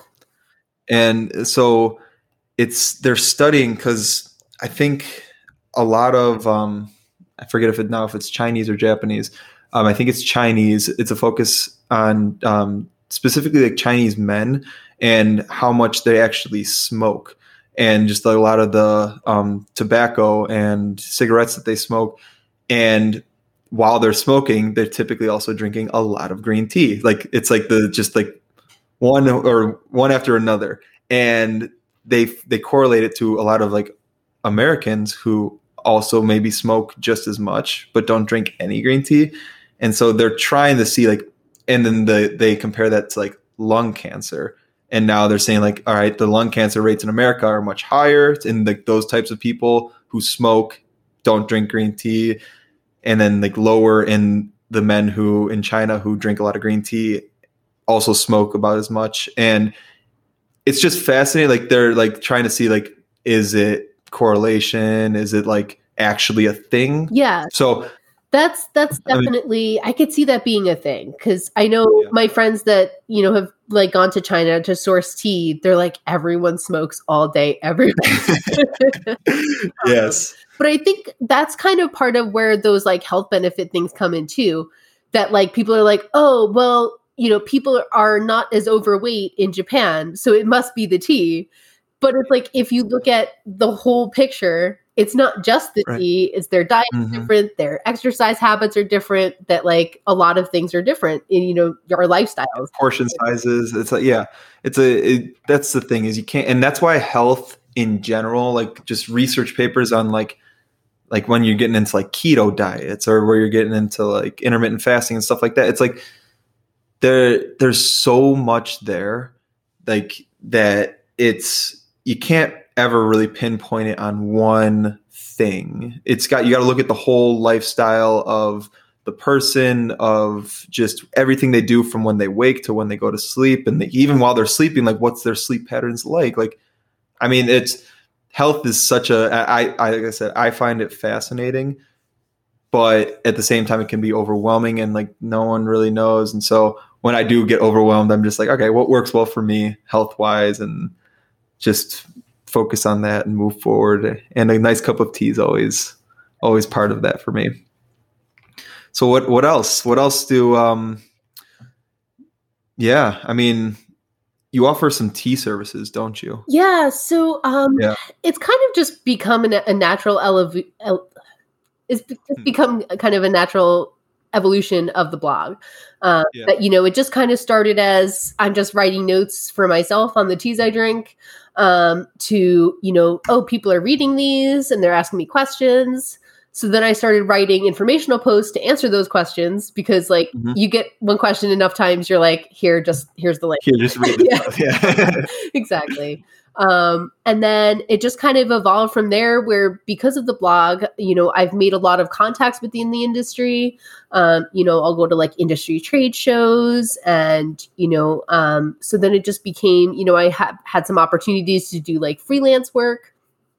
Um, that, you know, because of the blog, uh, social media is the primary way that I kind of like connect with the tea community. Um, so I learned a lot about a ton of different things that I didn't know about before. You know, through the blog, I've done photography and copy editing and, you know, Yeah. social media and just lots of different skills that I didn't have before. Um, so it's kind of just evolved into that um, where, you know, I do, you know, I haven't quite found like full time, you know, employment in the tea industry, um, Yeah. but I've definitely been able to have you know lots of great freelancing opportunities. Um, so that's been a you know a really important part of my tea journey too. Um, but then also recently, I've kind of taken more of a like a, a transition um, to seeing myself as more of a tea educator um is it's not really something I, I ever thought about but you know i was calling myself like a tea consultant because i'm like i do lots of different things so that's what a consultant does you know like Yeah. that it's like many hats um but if you say to somebody tea consultant they don't really know what that is um you know or they think that like you just like work at DavidsTea or something um Mhm. but I had asked for like advice in a Facebook group for just regular bloggers, and somebody was like, "Oh, you're a tea educator," and I was like, "That's what I've been doing for the like the last twelve years," but I just didn't know that that's what it's called. You know, I was like, sometimes you need that Sure. perspective. Um, and then you know, around that time, I saw that um, there's a, a tea educator named Suzette Hammond who has a company called Being Tea. Um, and she was doing a tea teacher training. And so around that time, I was like, well, that sounds like a, a perfect fit, you know? So for the last seven months, I've been kind of going through that program um, to kind of, it's not necessarily like a certification program, but it's just like to help you become a better educator. Um, so that's been a really kind of like a, you know, a personal development journey for me, um, you know, kind of along that path of tea educator. Um, you know, I I did a, a class at the Chicago Tea Festival last year, Okay. or Yeah. last year, 2019. Yeah, 2019. Yeah. 2020 doesn't count. 2020 is a blip in Yeah, exactly. everyone's life. um, and you know, I would definitely love to do more of that. Um, you know, obviously this year that's not going to be a thing, but in the future Yeah. that's something I'd like to do. So I think that's kind of part of that evolving journey of you know different things I want to offer. Is I do eventually want to offer more tea classes too. Yeah, no, I think that's really awesome because clearly you're super knowledgeable. I mean, I've just got a free tea course and from you on on this, and this has been um, awesome. And I know people listening to this are going to be super educated coming out of this. Hopefully, getting just picking up a little bit of something. Um, so I think that's a really smart and just kind of seeing where people value your expertise. That's a smart next step is to take that and to offer some of these services. It's a it's a really cool thing, and I think people. I- I mean, it's it's amazing because tea's been around for uh, so long at this point. Like I think the the story is a 13, uh, 13 17 AD or Yeah. is it 80 or is when think so. Yeah, it's so it kind of like yeah. every couple of years there's like a new paper that comes out. Like we found fossils of tea. yeah. Oh yeah, yeah it's like Long don't, it's like but a very very long time um that tea's been around but it's definitely right now i think on the up and up and people are wanting to learn more about it wanting to dive deeper into it. So people like you are going to become more valuable because it's going to be you're going to help pioneer just the education of this which is awesome um if you if people if someone's like listening to this and they're a very first time tea listener or yeah just this is like the first time they've ever really like, heard about tea want to like start expanding their knowledge more how what would be like some advice for someone getting started with tea um, I would say um, definitely just pick up like a a basic book on tea, um, even if you don't read it cover to cover. Uh, that just like as you go, you know, if you're have a question about something, if you're you know interested in something, just flip through the book and you know ah, what's white tea? You open up the book, learn about white tea, what it is, even if it's just like kind of a basic overview. Um, and a lot of books will then give you kind of like different varieties of tea, um, so that you know for each category. So that'll give you like a jumping off point, so you know what to look for. Um, where if you just Google white tea, it's like you know fifty million yeah you're opening like- up a can of worms. Yeah. where if you kind of get that just base of you know okay i know what white tea is now. I know these are the different types. So you can instead of searching white tea you can search silver needle or white peony and then you kind of get to narrow it down a little bit more so that way you know what you're looking for. Um, that that can be a, a good way to kind of help stop that overwhelm um, from happening um, you know and it's really just try lots of different stuff you know Yeah. that you know if you try one tea and you didn't like it don't say i just don't like that type of tea you know Yeah. easy to do that that you're like ah, i don't like white tea i didn't like that or i don't like oolong because i didn't like this one random tea um, yes. but there's like thousands of different kinds within each category so it's really important Mhm. to just keep trying lots of lots of different things yeah no i think that's a that's a really nice message to to anybody are you ever thinking of like opening up your own tea shop Uh, it's one of those things kind of every once in a while, you know, over the years I've thought about it. But what I do, like I get to help so many different companies, um, you know, get their message out there and get, you know, let people know about their teas and what they do. That like I don't want to stop doing that. But if I start selling tea, that's kind of like gonna I don't want to, you know, you wouldn't be promoting the the competition yeah constantly. That you know, yeah I don't want to stop doing that because I feel like that's really important for the industry right now, especially as it's still growing. Uh, Mhm. you know, but that's where I I kind of feel like like the education route kind of like gave me that like okay, well, if you're not going to sell tea, what else are you going to do? Um, you know that that's kind of my answer to you know instead of opening a tea shop, that would be the thing. Uh, yeah you know and it is hard to have a tea company you know it's there's so much work that goes into it and so much overhead and sourcing and it's a lot um that you know i would it's much easier to just like promote lots of uh, great brands and get to try lots of different teas all over the world too. oh yeah, yeah. No, that's that's so cool. And like I said, from uh, from what we were just talking about, it's a it's a nice path for you because you do have all this vast knowledge. So why not help everyone? Definitely. when when doing that. So what's next for you? Anything uh um, I mean, yeah, anything special that you're working on that you want to share or um I'm kind of toying with the idea of um writing a book on tea. Um Ooh. so it's just it's tricky kind of trying to find an angle that hasn't been done already. Um, Mm, you know, because mhm. there's lots of books on tea and they all kind of follow that same formula of like, this is white tea, this is green tea, here's some recipes. Mhm. Like that's pretty much the the formula, you know. Where, Yeah. you know, I would definitely want to find something that hasn't been done already or that like takes a different approach. Yeah. So it's just kind of trying to figure out what that is um, to hopefully be able to do that. Um, but yeah, we'll see how that goes. Yeah, yeah, you got to keep me up, or up to date with that because definitely would be interested in in hearing that. Um, anything else um, you want to touch on? trying to think. Um, hopefully, um, I'm I'm not quite graduating, but close to graduating from the tea teacher program. Um, so Oh. kind of my my next steps is I have to teach practice classes. Um, and then once I finish that, um, I am kind of hoping to, you know, offer some tea classes. Um, so I'm not sure exactly when that would be, but hopefully, you know, sometime later this year. Um, you know, at this point, it most likely would be over Zoom or something like that.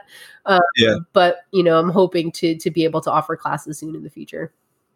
That'd be awesome. That'd be super cool. Um, yeah.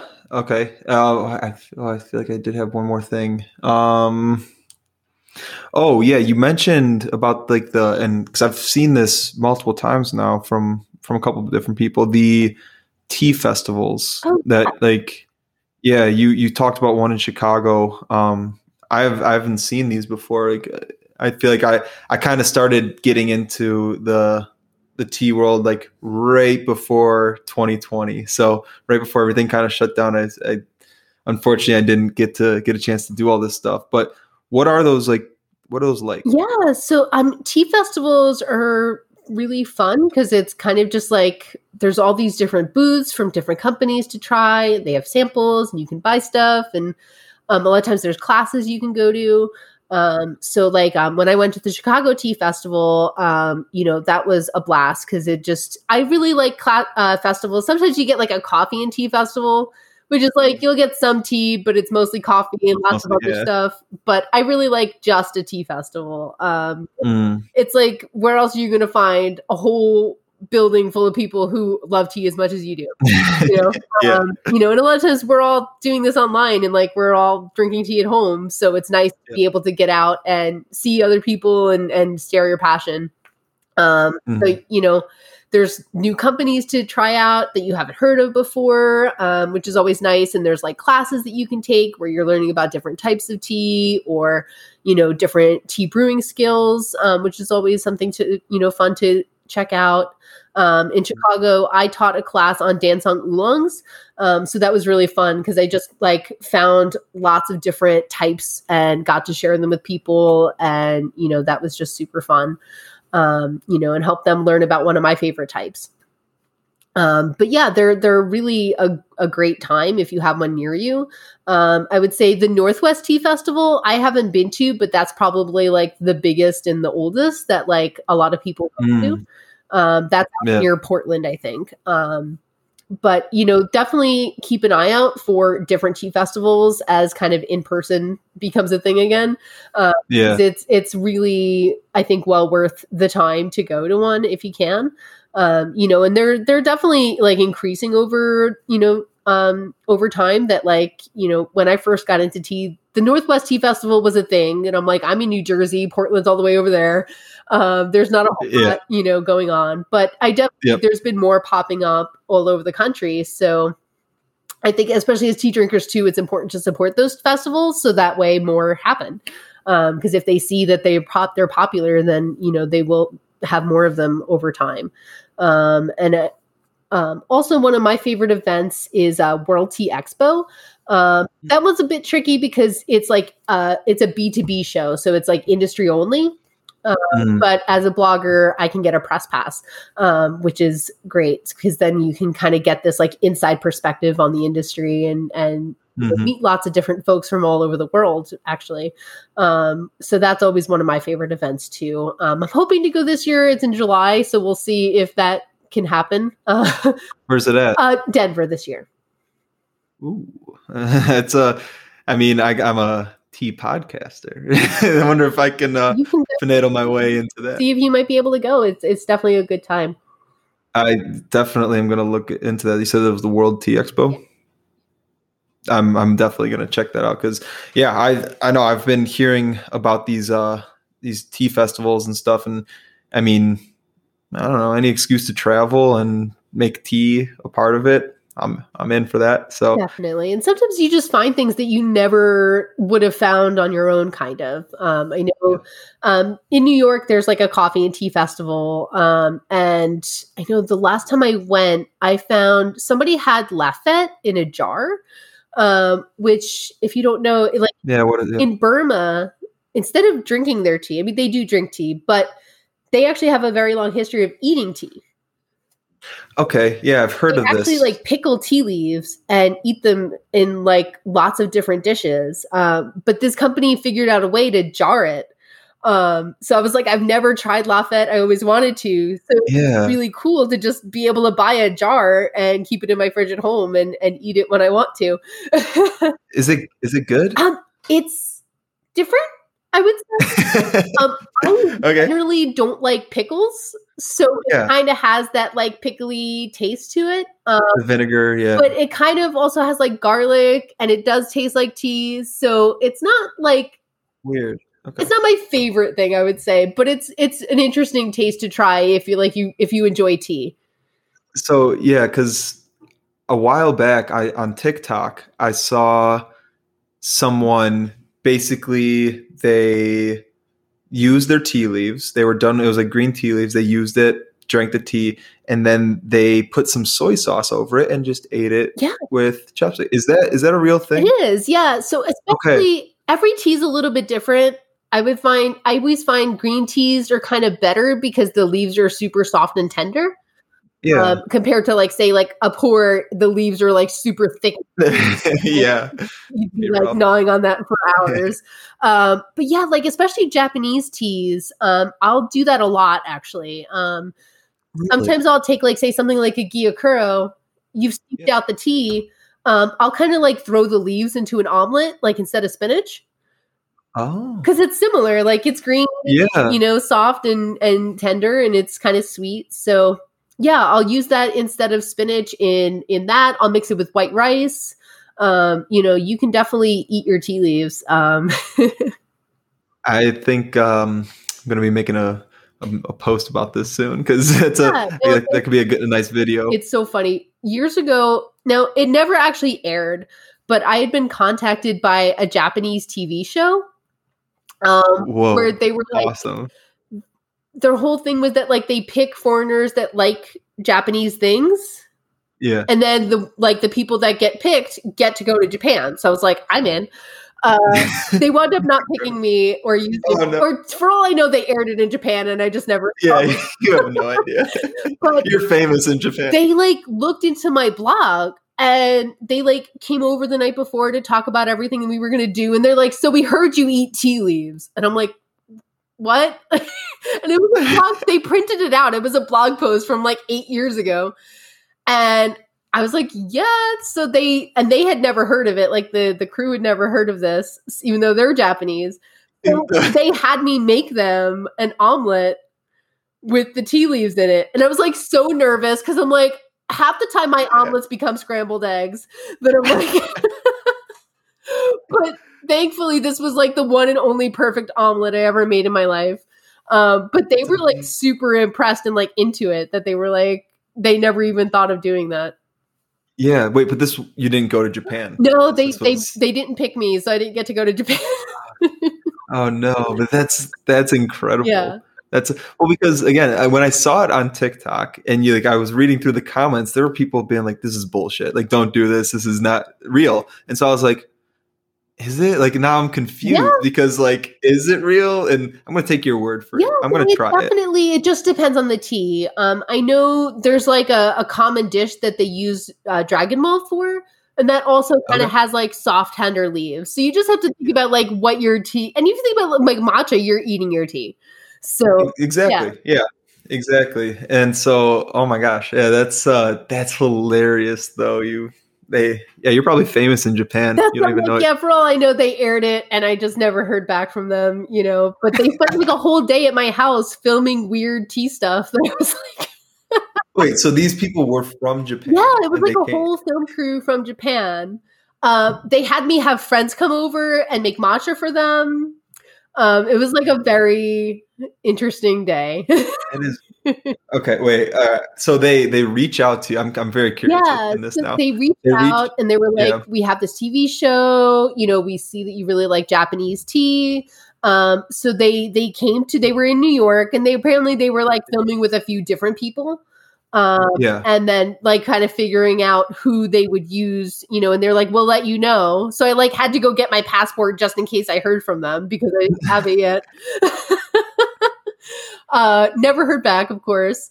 Uh, Yeah. but yeah, they they spent a whole day. Like I made all these different Japanese teas for them. Um, it was a it was a really interesting um, experience. That is that's uh that's definitely something I've never heard of before. Yeah, And I'm It's Yeah. Sometimes what I do, my husband's like, there goes my wife having tea with strangers from the internet. Like, yeah. right? I mean like talk about like yeah, like I mean when you're talking about tea on the internet, like what are the chances that it's someone being weird? thing, really, tea people are by and large really awesome. Like, you cannot find a bad tea person, I find. Uh, Yeah. so, and it's because I'm close to New York City, a lot of times people do message me and they're just like, hey, do you want to get tea? And I'm always like, sure. You know, it's a public place. Like, I'm not like, you know, Yeah, in a dark alley or something like that. Yeah. Um, but yeah, so a lot of times I do kind of meet up with, or you know, especially because of social media, like the tea company on t- the tea community on Instagram and Twitter, and Mhm. like that. Like I'll talk to somebody online for years before we actually have tea together. Uh, but you kind of feel like you know each other before you do. Uh, Yep. You know? Yeah, exactly. I mean, that's like one of the reasons I wanted to start doing this podcast was I was like, I'm talking to these people kind of regularly, or at least I know who they are because of their posts. And I don't know, it'd be nice to actually get to meet them. I mean, you're in New York, I'm in Minneapolis. It's a we're far away, but now I know if I'm ever in New York, I could Yeah. just reach out to you and Definitely love it's, to uh. I love that. That's awesome. Um, okay. Any anything else? I'm I'm open. I like these stories. If you got more of oh them, oh my god yeah it's it's a it's so funny i'm like i've been involved in tea for so long that it's like there's so many just weird things that you know or like cool opportunities or different things Yeah. like it's it's it's but that's what i like about tea that it's like there's so many things that would have never happened in my life if if i Oh, was yeah. doing tea you know yeah, um, for sure. and it's so funny because i'm like i'm actually kind of more of an introvert um Mhm. but because of tea it's like i put myself out there a lot that it's like Mhm. you know a lot of times it is kind of online but my husband is a super extrovert like Mhm. knows everyone best friends with the whole town like he's Yeah. that guy um but he came with me to world tea expo one year and he was like is this how you feel all the time everyone here knows you yeah, you bring an introvert to their world, Yeah. to and then yeah, he was like totally out of his element, and he was like, "This must be what it's like for you all the time." Because like, if I can't go a block without him knowing somebody here. Um, you know that that's kind of what it's like for me if I go to a tea thing. yeah, Yeah. yeah. That's oh, that's so funny. I love that. Um, amazing, Yeah. amazing. So, I mean, if, if you don't got anything else, Yeah, yeah, that's I don't know. I don't. don't have anything else that I can think of. But would- you know, I mean, we could also just talk about uh, not not tea things. I don't know if that's fun for you. no, we can talk about anything definitely. What? Yeah. What? I guess outside. Let's. Yeah. Sure. Outside the tea world, what um, what do you find yourself doing? Um, so tea's actually kind of just my main thing. It's so funny. I always say Yeah. like I would be a really boring person if I didn't get into tea. Like, I don't have a hobby outside of tea. yes. but I mean, it's I mean, running a blog and everything takes a lot of time. So I think that's part of it. That it's like the the amount of time I put into it. I really don't have time for a lot else. Um, this fell. Uh, I just want to make sure I'm not like setting my apartment on fire. That's probably a good thing. yeah, definitely. Um, I Well, I see you have uh, an animal in the back. oh, my guinea pigs. Yeah, oh, it's guinea pigs. Fred- you know, I'll be honest. I was, I was kind of like looking over your shoulder a few times. I'm like, is that a dog? Is that a cat? I, they, I can't. they're generally pretty quiet, but every once in a while they'll like get the zoomies and start running around like crazy. Uh, Uh, I think they've been they've been good, and honestly, in the on this show, like we've had uh, some some special guests show up, like just a big like Great Dane on one episode wow. just starts barking, and like his owner's like, ah, sorry, and his name was like Ivan, and he just like walks in the screen, and he's huge. That's. So, so guinea pigs, I yeah. I think are pretty uh So pretty good. it was my tea filter that fell, but I don't know where it went. Oh well, I have like 50 million tea filters, so I'll just grab it yeah, yeah, yeah. uh, but yeah, like outside of tea, it's kind of um my like I used to work for a wine store. Um so I do Oh, cool. like wine. Um and my husband and I really like whiskey. Um so that's kind of like a side thing that like, you know, we'll do together and like we can share, even though he doesn't like Yeah. tea. Um, you know, we can share whiskey. Uh but I don't know, other than that, that's kind of my my main jam is is tea. It's so funny because people are like, "What else do you like?" And I'm like, I like food. Food's good. That's it. That's it. Well, being close to New York, yeah, I'm sure you, like you get some delicious food Yeah, out there. yeah, it's I mean, it's always I always say if I ever move from here, like my sister has this problem because she moved to Florida that she's like, I miss pizza, I miss bagels. They don't have good Chinese food. that's good. So I was actually born and raised in Chicago. okay. So what's uh what's your take on Chicago style pizza? It was funny. I forget what what's the big place Uh, there's Giordano's and Lou Malnati's. I it was like. Giordano's that we went to. Yeah. I have a friend that's kind of from there, so she took. She was like, "We got to go for Chicago pizza." Um, Yeah. it's a little too saucy for me. Then I'm like, I yeah. like more dough, a little bit of sauce, and lots of cheese. Um, Yeah, yeah, like. I'm not as much of a, uh, you know, it's it was a little too moist for me. Uh, Moist. yeah, it's it's a lot. I mean, I I'm trying to think the last time I had it now because Minneapolis. Actually, they do have Giordano's here in Minneapolis. okay, It's um not not as good though. I've had it a couple times. Like there's I don't know what about it. Like it's just like a lot of the Eh. time it's so funny, like because they say that, that the pizza and bagels here is good because of the water. That Hmm. there's actually like places out west that have like New York water shipped to them so they can Whoa. eat bagels. like, Yeah. that's yeah, fascinating. but it like it does make a difference. Um, yeah. it's a funny thing though because like everybody's different on what they do um Yeah. i know um my uncle was visiting and there's like every town has like the grouchy old guy that's been making pizza forever and like Yeah. you know he's never talks to anybody but my uncle was visiting and he got this guy to talk and he told him Okay. that it's because he puts honey in his pizza dough is why it's good Oh, that's uh. So I know in Denver, well, in Colorado, I think there's like Colorado style pizza Hmm. where they give you, and there's like a specific place. I'm forgetting. It might have been in Steamboat Springs or somewhere, somewhere I don't know around the Denver area, and you get pizza, but on the table is actually a jar or like a ketchup bottle of honey. And it's because they have the crust. It's kind of big, like a deep dish pizza, like Chicago style, but after you're done with your pizza, you actually drizzle honey on the crust, and now it's like a a sweet crust treat after your pizza. It was delicious. it was amazing, actually. And I, but putting honey into the crust, that's a, that's a new one. Definitely. I think I'd like that. Yeah. Are you born and raised in New York? Uh, New Jersey. Yeah. So New I, Jersey, I yeah. live in Bayonne, which is like I can see New York Oh. from my town. Yeah. So we're like closer to New York than we are to the rest of New Jersey. So it's kind of like yeah. weird, like in between spot. All right. So I, so I have to ask, this is, um, so my, I'll give you a little history. My last name is La Pelusa. My, um, family came from Italy. There was like five brothers who my great great great grandfathers maybe something like that um, they came from italy and they kind of dispersed from there but a lot of my family actually lives in bayonne really?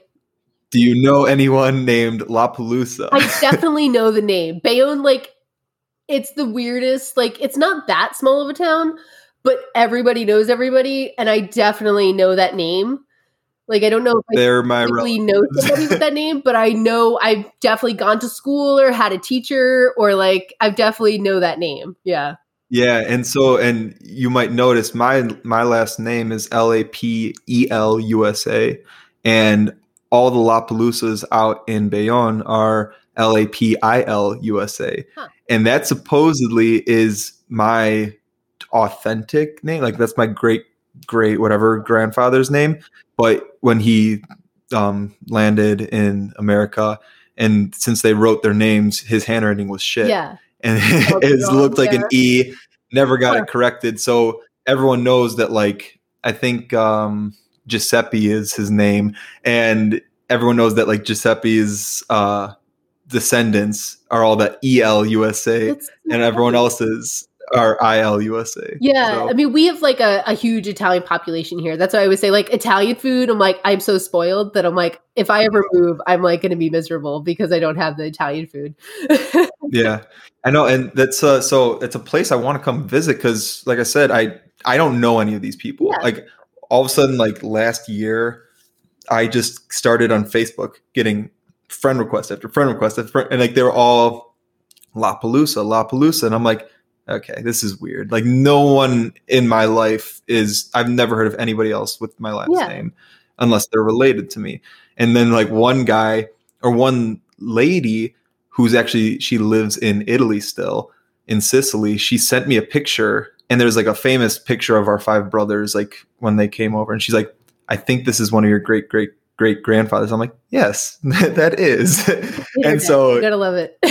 I know, right? The internet, it's a beautiful thing. And so I'm I'm gonna have to I want to come out and visit in that area at some point just because I don't know, I have so much family Yeah, out there. Definitely So that's a- you do. That's such a weird. yeah. That's so funny. Jeez, that, that's that's that's interesting. Uh, But yeah, I imagine like the uh, Italian foods probably mm, probably good because that's like you know being from Chicago and moving to Minneapolis. Like I love Minneapolis; it's a beautiful city, but the food's just not that good here. It's just it's like it's good, Yeah. whatever, but it's not. I've never been to New York, but I'm I've heard of amazing things in New York, and yeah, I don't know. I miss the Chicago food sometimes. I'm sure, definitely. Big cities, they they have that nice draw. Um, uh, so are you Italian? Uh, no, I'm uh, pretty much almost entirely Irish. Um, Oh, I did like the ancestry test thing. yeah, it came back 98% Irish. So yeah. I kind of already knew because I had done some family tree research. Uh, but Mhm. apparently, if you're anything more than that, it means you're inbred. So I was like, all right, at least it's just 98. okay, good to know. Yeah. yeah, that would be uh, maybe a little concerning. Yeah. But do you know where, Maryland? I know um, Connemara um, and uh, Corbala. Okay.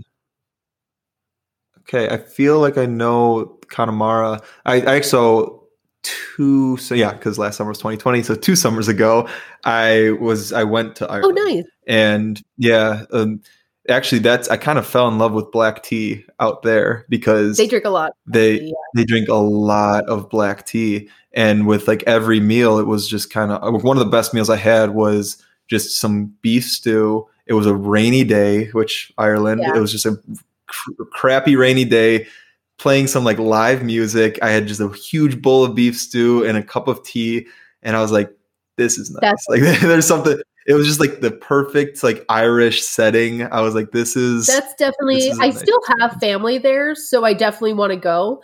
Uh, Yeah. It's one of those annoying, like kind of annoying things. My grandmother was the first one born here, so oh but because you can get dual citizenship if your grandparents Yeah. were born there.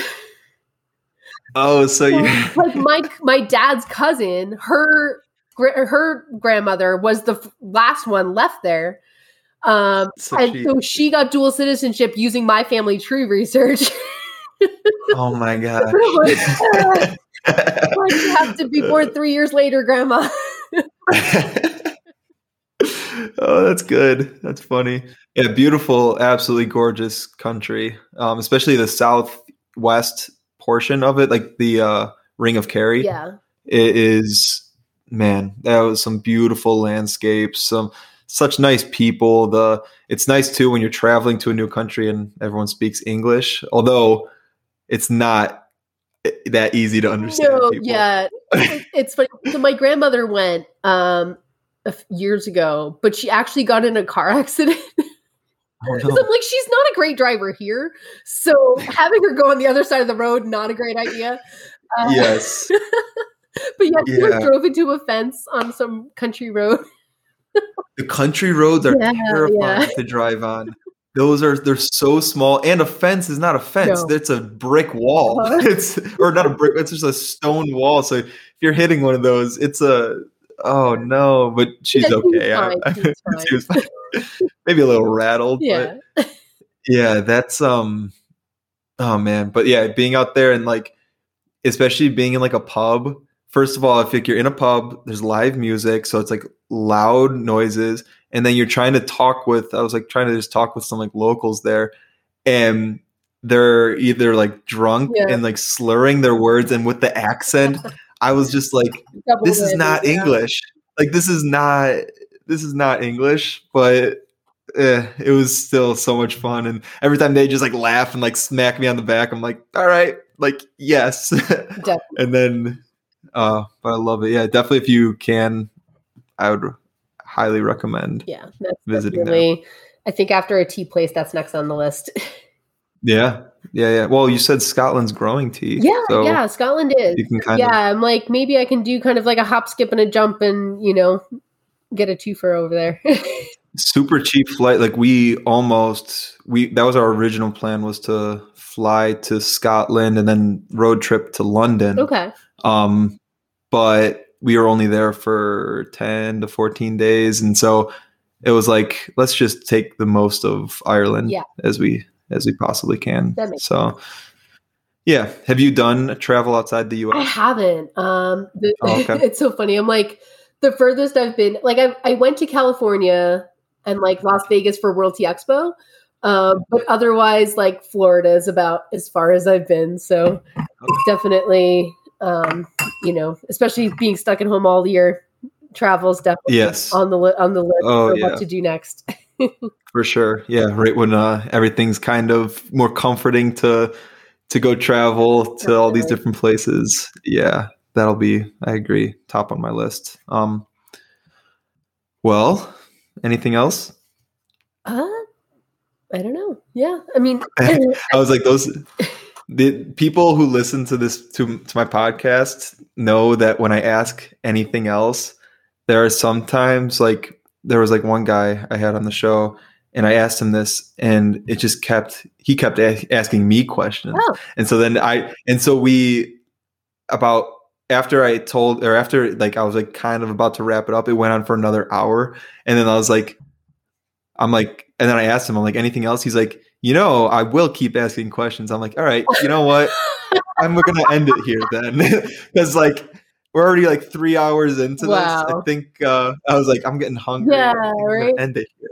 So I mean, hey, I'm here to talk. I'm uh, I'm I ate before this. I'm Yeah. uh Yeah, no worries. So if you're I'm always good to talk, but I don't know. I don't really have any questions, but I really like what you do with the podcast. Like, it's always great to, you know, get different perspectives. 'Cause I actually have like a bunch of tea podcasts, which like before like two years ago wasn't a thing, um, really. So it's great though to have like lots of different people, you know, just like blogs. Like I read so many different tea blogs and I like listening to different podcasts too to like get different perspectives, different voices, different personalities. Yeah. Yeah. Yeah, it's it's I mean, one everybody has a different experience and different knowledge about tea and two I like to make this not a strictly tea podcast. So I like to bring on guests who I mean, some of the guests have never had a cup of tea in their life. So those ones are very much we don't really talk too much about tea. We talk about like whatever they're doing in life. But and like that's I don't know. I mean, I, I love talking with people. I love hearing stories, and that's just the idea. And ideally, the foundation's going to be in tea. But I mean, at the end of the day, this is just a, a fun a fun excuse to meet new people and and talk about things. That's awesome. Yeah. So I appreciate the the compliments and No problem. yeah, like I said, that's you have such a cool um, blog. I mean, 13 years. That's amazing.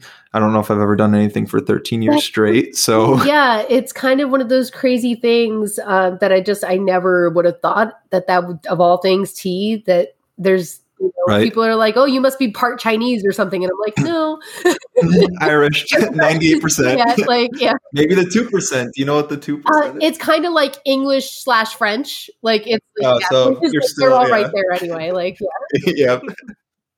That's funny. Yeah. So wait, then thirteen years. Um, I don't mean to age No you, but when did you Uh, start? I was that was that about uh let me see I started it in 2008 uh two thousand and eight. Okay. so I'm sorry I'd have to calculate how old I was so you said you were in college though, right? Yeah, I, I yeah, I was well, I was in college when I started writing for T Views. Yeah, and then you Um, started T Yeah, or so T for me. I'm sorry, math. I can't do my math in my head. No, you're good. uh, so I was about 24 when I 23 or 24 when I started my blog. Um, so I'm 37 now. I'll be 38 in December. Amazing. Yeah, that's that's awesome. That's uh that's super cool. Um, and it's like I have like tea tea friends that are like now I've known longer than my husband and like we're like really close friends and we probably will be for the rest of our lives that like yeah, and they're in di- a different part of the country that like I never would have even met those people if it wasn't for tea um, that you know it's just become such an integral part of my life and it's like opened so many doors. Uh, it's so funny like uh, in 2019 i got a tea tattoo and people were like tea tattoo? I'm like i've been doing tea for 13 years. I'm like what if you did I've never- 13 years with your Yeah, right. mouse tattoo that like that they're like what's what's so good about tea that you got it tattooed on you? But i'm like right. that's literally like there's nothing i've been doing longer than that I- like I said, I mean, besides living yeah and school, I don't think I've done anything for 13 years. I mean, before besides this, so the only other thing I've been doing for as long is jujitsu. So I do Brazilian jiu-jitsu, and that's something I've been doing for now. I, I would be at like going on five years, but unfortunately, I had with COVID, and then I had a knee surgery. I got injured. I had to take a break. So I've been doing it con- pretty consistently for like four and a half years at this point, Okay. four years. And like, I was thinking to myself, I'm like, even all the sports I did growing up, it was like those had seasons. So like football, I did that in the fall. Wrestling, I did in the winter. Baseball or like lacrosse or anything No. that was like, yeah. But like this, I've been doing for pretty much four years every single season Yeah. and something like that. And like now with this tea stuff, I've been doing this consistently for almost like a year and a half now.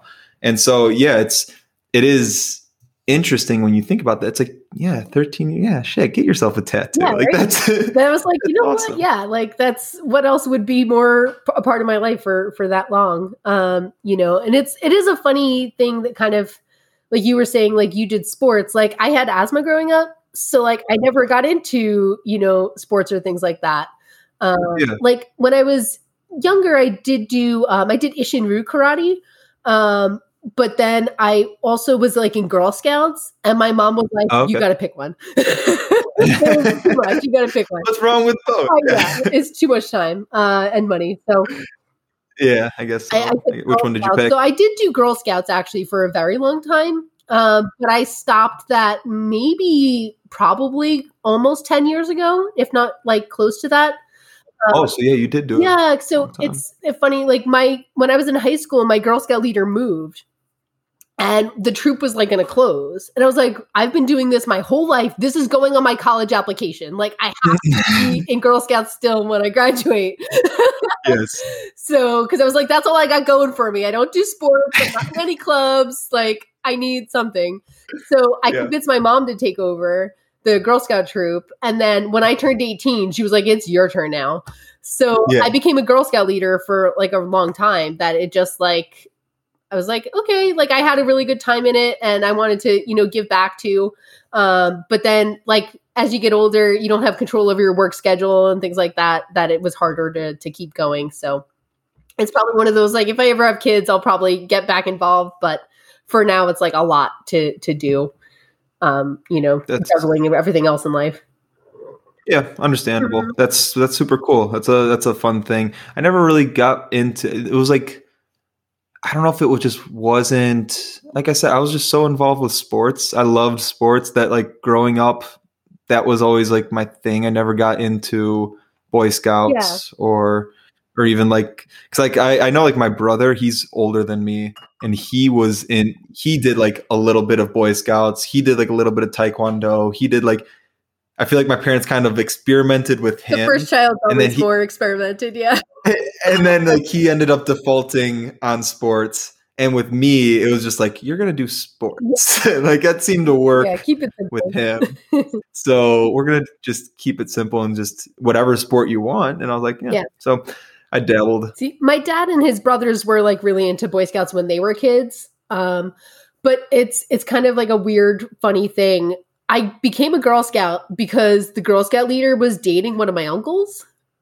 oh But okay Bayonne being the small town that it is, that Girl Yeah. Scout leader is by marriage related to my husband before we ever met.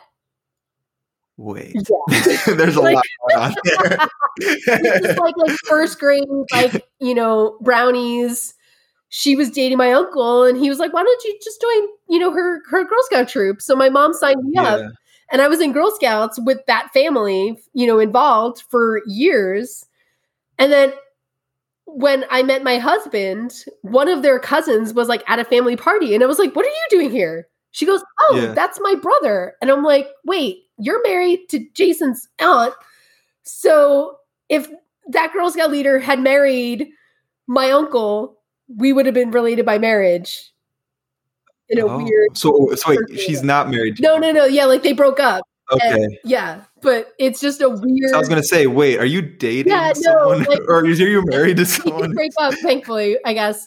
Um, yeah We didn't even meet until you know 25 years later. Uh, but it's just a weird thing that it's like you. It Bayonne's a very small town. Everybody, like I said, everybody knows everybody. Like, Wow, I, okay, so like you I- said, the La Pelusa. Like I know, I know people who know La Pelusas. Like it's a very small Yeah. Interesting. Wow, I I had no idea about this. Yeah. It's a that's all fascinating. Definitely. That's you know that, that's funny that like reminds me of like even like my family. So my dad married my mom um and after they got married, my dad's cousin married my mom's sister. okay. And so it sounds weird cuz sounds it's like weird, but it's not really. 'cause but it's no, like- it's not weird. Like, yeah. But like when you when you tell people that, like, wait, are you telling me you have incest in your family? No, no, no, no. Yeah, no, it's not. no, no, no. that. But yeah, It's just, but it sounds Yeah, weird. But it's just actually, it's like, oh, they just kind of like but e- even but that that's not even like the first instance of it. My my grandpa has a brother, and the, they so my grandpa married my grandma, and my grandma has a sister, and my grandpa's brother married my grandma's sister. Okay. So it's like Yeah, that was like an like- old school thing that people did. Like, you know, exactly yeah i think that i think they just ages Yeah. they kind of like it worked out and maybe like one my grandpa met my grandma and then they introduced their siblings to each other and then i don't know it's just but it sounds weird when you tell Yeah, people that right? sometimes they're like wait a second what's going on in your family Exactly. So i get it but yeah it's a it's a funny story um oh yeah what uh if you don't mind me asking what's the t tattoo Oh, um, I have a like a tea plant on my calf. Um, I know I probably can't get it up there, but um, that's yeah, I could. I have it like it's on my Instagram. I can send you the picture so you can see it. Yeah, I'd be interested. Like, I, so that was um, kind of a fun um like it makes for a good conversation piece because every time somebody like it just looks like a flower like it doesn't really like you don't know it's tea unless you know it's tea which is kind of what i like Mhm. about it um Yeah. but inevitably the next question is well what kind of tea is it and then i'm like all tea comes from the same plant like you should just have a note card like i written should out. i should just have a card to give them right like it's like the idea of like when people ask you questions on the internet, just send them the link. yeah People ask you that question in person, just I hand them a note just, card. yeah, because it really, but it does be kind of like people are like, it blows their minds because they never even knew that. Yeah. Oh yeah, I've. I mean, shit, it blew my mind when I first found it out. So I, uh I get it. Yeah. Um, that's that's cool because honestly, so I've I like I mentioned, I had surgery on my on my knee, so now it was a pretty gnarly scar that I have from the surgery. Like it's a it was a lot bigger than I thought it was going to be. Mhm. So I was thinking, I'm like, well, I've always like kind of had an idea of getting a tattoo, and I'm like, well, I have like this permanent tattoo on my body of a scar. Like maybe I can make it look cool. Yeah. And like some people were like, you like tea? Maybe you do something with tea. I'm like, hmm, maybe. I don't know. Like that's not a bad idea. Could do that. So I don't know. And it's like, I mean, it's not a fun scar. It's just like a line. So I'm like, maybe I can make it like a vine somehow. Like, Yeah. I don't know. Like I know tea trees not are not don't have vines, but like a branch. just have a branch on my leg. Yeah, definitely. It's it's a funny, uh, you know, thing that like, yeah, it's definitely people because they're like, is it mint? Like, you make people guess like what plant this is. but then like if I go to a tea expo, they're like, that's tea. Everybody knows. Yes. That's how you know. That's how you know you that's like the um trial if someone could be your friend like what's this plant Yeah, on my right? leg? Make that the test. yeah, exactly. Exactly. Anything else? Huh? It's my favorite words or my favorite favorite questions. Yeah, I don't know. I mean, if not, I'm I'm cool. We can call it two and a half hours. No, that works for me. I've had probably more than enough tea. I was gonna say, I'm unfortunately my hot water's across the room from me. I've been, I have this uh, pu-erh here. I'm gonna be enjoying the rest of that. I was kind of cheat. I have like a Zojirushi here, so I like always have three liters of hot water just at the ready at all times.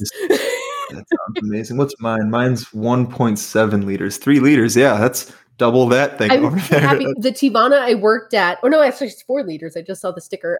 Oh my god. The. Teavana I worked at was throwing it out because they lost the plug. So I was like, I'll take I'm going to take this home and order the plug on Amazon. yeah, it's like this is an easy fix. Okay. uh, that's funny. Yeah, those. I'm a, wait. So what did you call it? uh, Zojirushi. Is that like just the electronic? Yeah, it's like the like Japanese. They make like rice cookers and all kinds of like electronics, but um, it's basically just a hot water heater. Yeah. Um cuz I'm trying to I think my mine my aunt she lived in London for years and when I started like my tea blog and the the Instagram and everything she's like for my birthday that year she's like everybody who's a tea drinker in London has Yeah. this. you need one. So she sent that to me as a gift, which I literally haven't touched a teapot now in like yeah, no, like definitely. normal- That's what I use if I'm not like doing like a tea review where I have to like be really you know professional. That's what I'm Mhm. using because it's just easy. That it just waters so at the same temp, the temperature that you want all the time. Yeah. you know, it's. I mean, I have like you know tea kettles and things like that, but but that's Yeah, honestly what I use most of the time.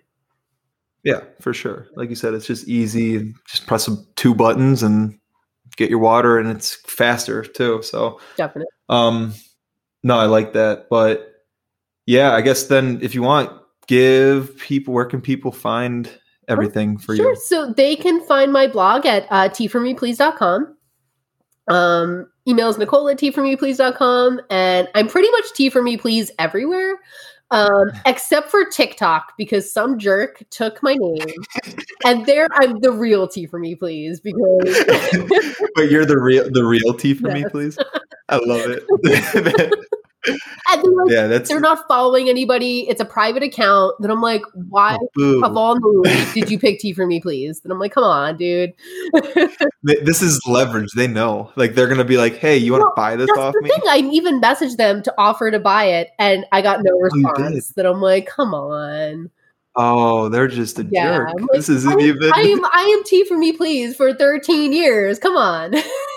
I so yeah. After I made fresh steeps, I tried to just make sure I'm like, okay. I just went into like all social medias. I'm like, yeah, just make an account, make an account. I might not even touch this, but everyone that, that has like a blog or any kind of company website, anything. I'm like, Yep. even if you never use it, just take your make name on every account. platform you possibly can. Yep. Yep, exactly. I know that's uh now I'm starting to panic. This is gonna I'm gonna post this and people are gonna look. I'm, I'm gonna have to do this before I put make sure I have them have them all before I post. Yeah, it. right. Okay, so Tea for Me, please, everywhere except for TikTok. And it's the real Tea for Me. Yep. Love it. Awesome. Um sweet. Yeah. I think that's uh that's a any shout outs to anybody? Do you wanna um, like give God. a shout out or I don't know. Um, there's so many amazing tea companies and tea people. Um, Yeah.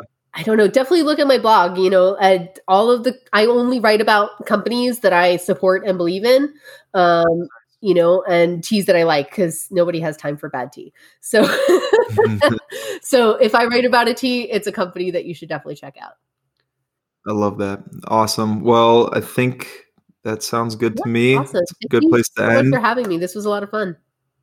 Yeah, thank you, Nicole. Everyone go check out her stuff. But let's hopefully we'll be able to meet in person at the expo. I'm gonna I'm seriously I'm gonna try and uh Definitely. pass to And that. if not, let me know uh, if you're in New York. We'll get some Italian food and tea. Hell yeah. That sounds it's a weird combo, but I love Yeah. it. awesome. Well, thank you so no much. problem. Thank you to Nicole for that incredible and educational tea talk. Remember to check out her work at teaformeplease.com or on all social medias at teaformeplease. If you've been enjoying the podcast, leave a review and hit the subscribe button. For more tea info and to stay up to date, follow along at Fresh Steeps. And to end today's show, the Urban Dictionary tea word of the day. And today's word is oolong. Oolong, an incredibly long wiener. As a girl would say, ooh, long. Luke and Marshall have the biggest oolongs ever. Number two, oolong, a bunny with a pancake on its head. I have no idea what you're talking about. So here's a bunny with a pancake on its head. I do have no, I, I don't get that. I have no idea what that is. Number three, oolong, one kind of Chinese tea. It's a kind of semi ferment tea. Have you ever tried oolong tea?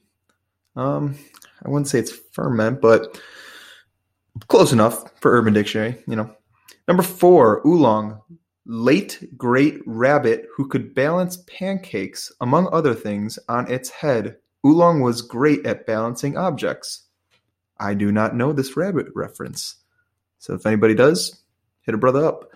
Number five, Oolong, the pig from Dragon Ball Z. Hey, Oolong, come taste my balls. And number six, Oolong, god of the rabbit world. All dead rabbits sleep with Oolong. Well, there you have it, folks. oolong on Urban Dictionary. You're welcome. Thank you so much for tuning in today. Remember, check out Fresh Steeps if uh, you want to stay up to date and learn more about tea. And have a fantastic day. Peace.